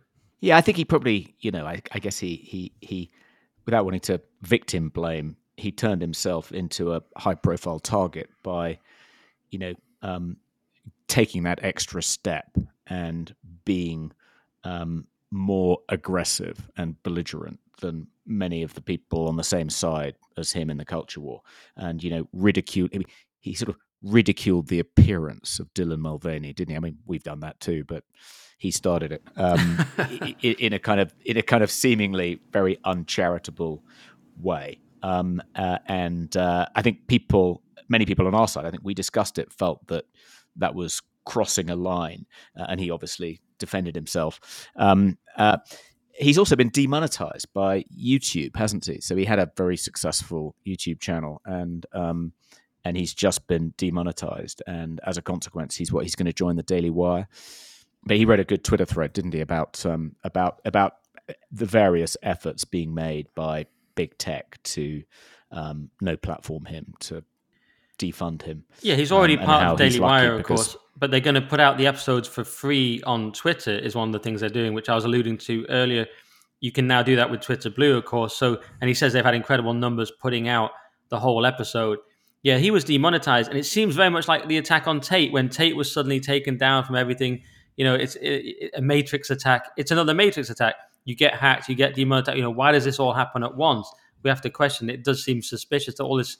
There's been a, a, a you know a sort of seems coordinated. I don't know who can say if the hackers coordinated, but the, you know when when people get cancelled, it seems to all come at once in a very suspicious way. Just on the other thing, and I guess this this, this, this, this goes back to the point I made in our original discussion about Tucker Carlson is that um, Matt Walsh made himself vulnerable by effectively um, relying on YouTube um, to uh, get his message out there because YouTube is largely an advertiser funded platform. So if your if your if your business model is to make money from monetizing your YouTube channel, you are going to be vulnerable to these activist attacks much better um, to be part of something like the Daily Wire, um, which is a subscription based company. Um, and, you know, Matt Walsh presumably now will, will if he doesn't already, um, set up a Substack, Patreon, solicit donations, um, sell premium subscriptions, and so forth. So he becomes less vulnerable to these kind of activist attacks. Yeah, well, I believe they're hoping that it'll. I mean, I've th- thought about putting my videos on Twitter. Like I say, it's it's annoying because then people attack them more. But they said here on the Matt Walsh Show Twitter account, wow, not only was the first live stream on Twitter a success, but our show climbed the streaming charts, ranking number three on Spotify, five on Apple in news. So they're sort of saying that actually we might be able to get bigger numbers from this. And if, if Musk can monetize, and there is a monetization thing on Twitter now, but I'm not on the latest version. I always hate updating that because they've always changed something when it's always weird. So I've not updated, but you can now monetize your Twitter. I mean, you've been able to for a while, I think, but so if they can if they can release it through Twitter, where of course he has a million followers, maybe it can work. 1.7 million. Maybe he, they can build it on there instead. Just quickly on the um, the idea of him becoming a target, I, I still think he was right the way he attacked on the trans issue because it's just so serious and because children are involved. And I think being soft on the culture war has not worked for us. And you know, eh, Winston Marshall, who's a good guy, who's on my other podcast, he um he was. I'm annoying myself. Definitely now. the last mention. Definitely the last mention. Yeah. he actually said. Um, he actually said he, he, he criticized Matt Walsh for that, as did obviously um, Konstantin and Francis. But I think they were wrong. I think he was, he was right to do it because it, the stakes are just so high. But obviously, it's put him in this in this yeah in this position of being attacked by hackers. So pretty, pretty horrendous. Unless there's anything else on that, should we just talk about Musk quickly? Musk and the blue ticks, and I'll get your thoughts on this. So Musk, well, one thing he did, which was a bird watch, is that he took out the misgendering rule on Twitter, and that that's no longer a reason that you'll get banned from Twitter. That that was a change. He also took away the blue ticks, the legacy blue ticks. They all disappeared on April twentieth, and um, and all, there was all kinds of whining about it and meltdowns from the celebrities. Jason Alexander from Seinfeld's like, I won't be tweeting anymore. And I was like, I mean, this guy was getting paid a million an episode or something at the end of Seinfeld. Like, you can't afford eight dollars. I mean, it's absolutely absurd. But of course, it's become this thing to virtue signal to your side. Owen Jones and people like this all having to say, I didn't pay for this tick in case their comrades all pile on them. They have to say, I didn't pay for this, guys. It's weird kind of virtue, reverse virtue signal of some kind of bizarre. They coveted the blue tick days ago, and now they have to disassociate themselves from the blue tick. And then Musk, just to throw a spanner in the works, seemingly, paid for LeBron's blue tick and Stephen King's, who's criticized him a lot, and William Shatner's. Just those three, which was hilarious trolling. I thought it'd been. Is it just? Is it just the? Just those three? Initially, it was just those three, and they're the only ones he revealed. At least it, it would have been even funnier, maybe just to just leave it as Shatner for no reason. But, but um, that was pretty funny because Stephen King is like, I didn't pay for this, I didn't pay for this, and Musk admitted he had paid for it. But then later, he seemed to just give them back to everyone, maybe thinking he'd miscalculated. And one of my takes was, this is a guy who launches a rocket, it blows up, and he just goes, "Oh, interesting experiment. We learned a lot." You know, he's used to dealing on that scale. So some celebrities whining, "Oh, I've switched off the blue tick. Oh, they've whined. I've switched it back on. Let's see what they do now." To me, that's the kind of scale. That's not that hard to believe, is it? Yeah. I, well, I, I, I'm not sure it was just, tr- you know, Musk being playful and trolling the libs. Um, I, I, mean, his he, he, I think he's very serious about wanting to switch Twitter from being an advertising-supported platform to a subscription-based platform, for very sensible reasons. Because you need to do that if it's going to become the digital town square, prioritize free speech. Um, but in order for that model to work, I guess people have to want a blue tick, and the reason people have been, I think something like six hundred fifty thousand people have signed up for you know Twitter Blue so far, but presumably in part not just because, like us, they want to be able to post longer videos, um, but also because they want they associate the blue tick with prestige, with status. It's a status symbol. So if you then take away the blue tick from all these celebs, so the only blue ticks on the site are from you know wannabes who've paid for them, um, then the blue tick ceases to become a high status symbol and becomes a low status symbol, which is why people like Owen Jones were kind of protesting that they hadn't paid for their blue ticks. They didn't want to be seen as these wannabes who wanted to appear that they'd been granted this imprimatur because they're important and not because they paid for it. Um, and uh, so I think Musk almost had to give back some of the blue ticks to kind of retain the desirability of having a blue tick in order to kind of continue to sell blue ticks to people. Um, I mean, I think there are very good reasons for buying a blue tick, and not just because you get to post longer videos. I also think if you support free speech, you should do it. Um, but um, you know, you can see why he felt his hand was forced if all the celebs were complaining that it was just people in the losers club now who had blue ticks that would i imagine um, hit sales of blue ticks quite badly so he's now got to kind of muddy the waters a bit blur the line make it unclear whether you've paid for it or whether it's an honorific in order to main- maintain its kind of association with being a vip on twitter yeah, I always wondered when he first talked about doing this if it was a miscalculation, you always thought, well, what value will the blue tick have if it's just a question of paying a small amount of money for it? And, and then you thought, well, Musk is so smart, it must be some sort of 4D chess, which it still might be. But then another part of you goes, oh, is Musk so sort of Asperger's as he admits that he actually doesn't really think about things like social status? He has much loftier goals like getting to Mars. So it's quite hard for him, someone on his level, to understand the mind of a Jason Alexander or an Owen Jones who are just totally driven by status. I mean, jo- Owen Jones even called the new blue tick people losers. Bit of a mask off moment again for the left there. Like these loser scum, you know, they want their status, they want to be the elite. And maybe Musk just doesn't understand that genuinely. Maybe, maybe. Um, it, there was there was a kind of it was it was it was sort of a wonderful pantomime watching people like Owen Jones um, uh, kind of bleating when their blue ticks were removed and protesting that they'd never paid for them in the first place and wouldn't dream of paying for one again. Uh, it was as though you know they were pretending that that that having blue tick status had meant absolutely nothing to them. They were completely indifferent to it. They had they hadn't solicited it in any way. It had just been awarded to them out of the blue. Uh, when of course, you know, they absolutely reveled in their blue tick status and were absolutely furious when it was removed and then petulantly maintained that they weren't going to pay for it and it never meant anything to them. Very um, implausible. And many of them, uh, not saying Owen Jones, but many of them actually did pay ludicrous sums behind the scenes for them. So that's another reason people are not, allegedly. Um, but yeah, I never rule out Musk being the genius that has a, a, plan much greater than I can conceive of. So it may be f- five or sixty chess. Who knows? Um, and what did you think to Jack Dorsey launching a Twitter alternative, Bluesky, on Android? I made a joke that um, basically uh, it'll be full of feds. I posted that picture, famous picture of the feds at the barbecue. I just said, can't wait to get on Jack Dorsey's new app and interact with like-minded ordinary citizens. I mean, this is the guy that allowed Twitter to descend into a, a sort of Fed-ridden, you know, anti-free speech, weird, controlled by the government platform and now he's off to Bluesky. Or will it be the Jack, sort of the good Jack, who sort of just wants things to be free and open? And I don't know. Any thoughts on that? No, no thought. I haven't haven't followed that at all. I'm afraid. Oh, well, he's launched Bluesky and let's see what happens with it. Then that's that's Jack Dorsey. It's a that's what Lewis Schaffer would call a nan story on headliners. But I think I think it might turn into something. But let's see. Um, I think that's pretty much it from Birdwatch. Should we move on and do everyone's favorite section, which of course is Peak Woke.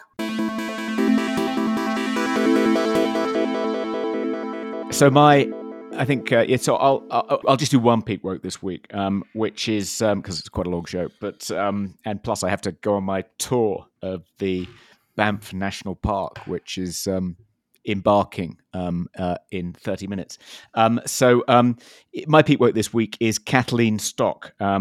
Uh, there's an attempt to so she, she's she's been booked in to speak at the Oxford Union. I don't think it's in a debate.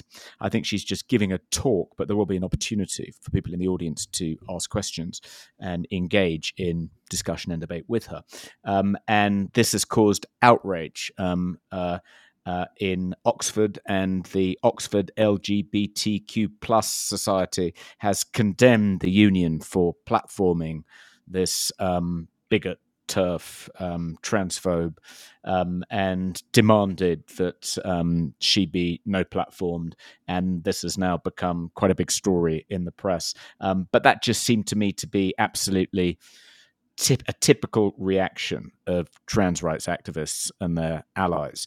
I mean, they they they still they are still they still think that the way to win the argument is to just refuse to debate with people on the other side and just try and smear them as bigots and turfs and transphobes. You, you think the penny would have dropped that that strategy isn't really working for them. I mean, you know, this government has rode back on gender recognition reform. Nicola Sturgeon got into an absolute pickle on this issue by being on the wrong side of this issue. The Tavistock is closing. The DFE is about to issue new guidance about how schools should deal with adolescents with gender dysphoria.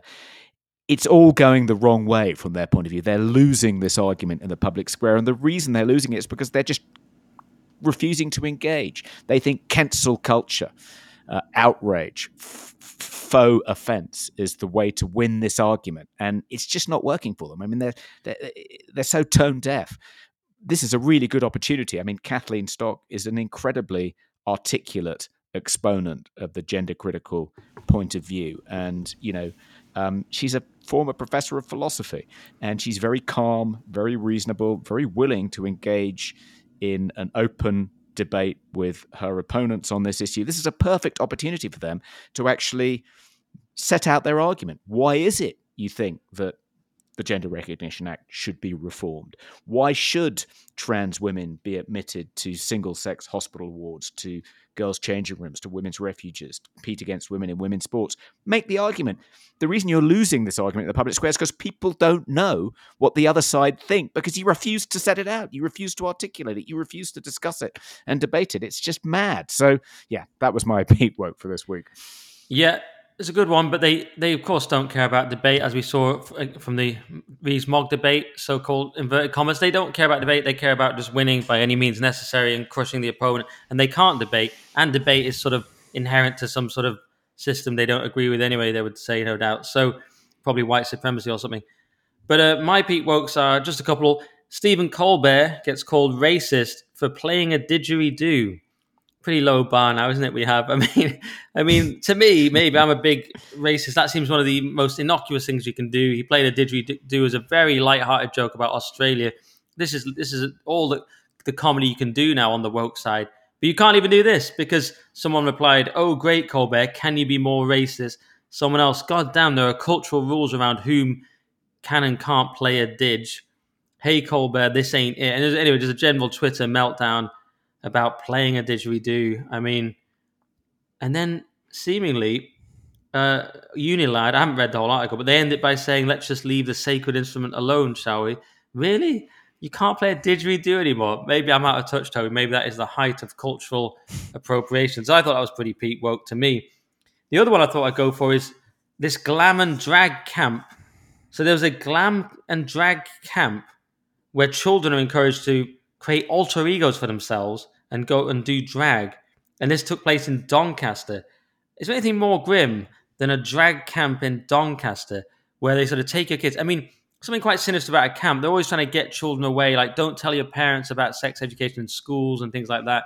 There's these campaigns to not make sure your parents can't be told. There's these weird creeps on the internet saying, don't tell your parents. And now the idea of a camp to me just seems a bit sinister. And this was also taxpayers' money went into it. Miriam Cates said, I think we need to ask serious questions. It's highly disturbing to see taxpayer money is being used to pay for this. Why is taxpayer money going to a child drag camp in Doncaster, Toby? Yeah, no, that's um, that's pretty insane. Um, uh, if if if if if if if it was being run by the late great Dame Edna Everage, it'd be fine, obviously. Yeah. Um, but yeah, it isn't. Um, I, I, you, have done two, so I'll bring up one more, which is um, I don't know if you saw this story. Uh, it was actually in today's Telegraph. Um, an art museum in Cambridge, the Fitzwilliam, has removed um, a painting by Sir Stanley Spencer called Love Among the Nations. Uh, now, this painting, and there's a nice picture of it on the Telegraph's website, depicts um, interracial sexual relationships. Um, uh, it was painted in 1935, so you know white men uh, uh, are making love with black women and vice versa, uh, and those are the that, hence the title "Love Among the Nations." Quite shocking. He was a kind of slightly eccentric Christian who believed in free love, so um, it, it, doesn't depict it in a kind of um, you know dystopian way. This is this is a kind of um, seemingly a kind of uh, uh, a utopian vision that that he's painted, um, and obviously kind of caused uproar when it was painted and first displayed in 1935 because racial miscegenation. But now the reason that Fitzwilliam has removed it um, is because apparently he's guilty of indulging in racial stereotypes, not not in his portraiture of the white people in the pictures, but of the black people in the pictures. Um, uh, and um, it just struck me as just completely ridiculous. I mean, obviously not the first time we've encountered um, art galleries censoring great works of art because they they conflict with current you know mores and woke orthodoxies. But it's kind of what is the what is the kind of broader vision here of what an art gallery should be? I mean if the paintings on the walls in galleries in museums like the fitzwilliam are just supposed to reflect our own values our own present day values back to us then going to a gallery is like walking through a hall of mirrors. I mean, that's not the point, is it? Of of what a, what a what a museum, an art museum, should be doing. Surely, art is supposed to be disturbing and unsettling, and it's supposed to prompt us to question, you know, the prevailing orthodoxies uh, of the present day. But no, nowadays, if anything in any way uh, doesn't conform to you know the current thing whatever that might be changes every 10 minutes as we know then it gets removed it gets censored. This is this is the woke's version of the you know the nazi dismissal of degenerate art. It's dismissing art for completely ideological reasons because you know it doesn't conform to your own particular ideological viewpoint, which seems to me to be a particularly philistine way of judging a painting. Anyway, what's hilarious there is you accidentally plugged my podcast "The Current Thing" again. You, you said the current thing. I was like, now Toby's Damn. doing it. Uh, but yeah, that's such a Gen X view, Toby. How naive of you! Art is there to protect us from harm. That's what it's there for. So how dare you? But yeah, all right, it's pretty good. Peak Wokes there. Choose your favorite or which you think gets weak poke, and that is pretty much the show. I mean, it's it's an over two hour show, and I think that makes up for the fact that we were a day late to some degree, right? It's going to be a bumper, nearly two and a half Could hours. Could be our longest yet. Yeah, and and yeah. I've been quite impressed by your um, reception. Your internet connection is actually better than it is in your shed at home in like a mountain in Canada with snow around it. I mean, what does that suggest? I mean, what the heck is going on?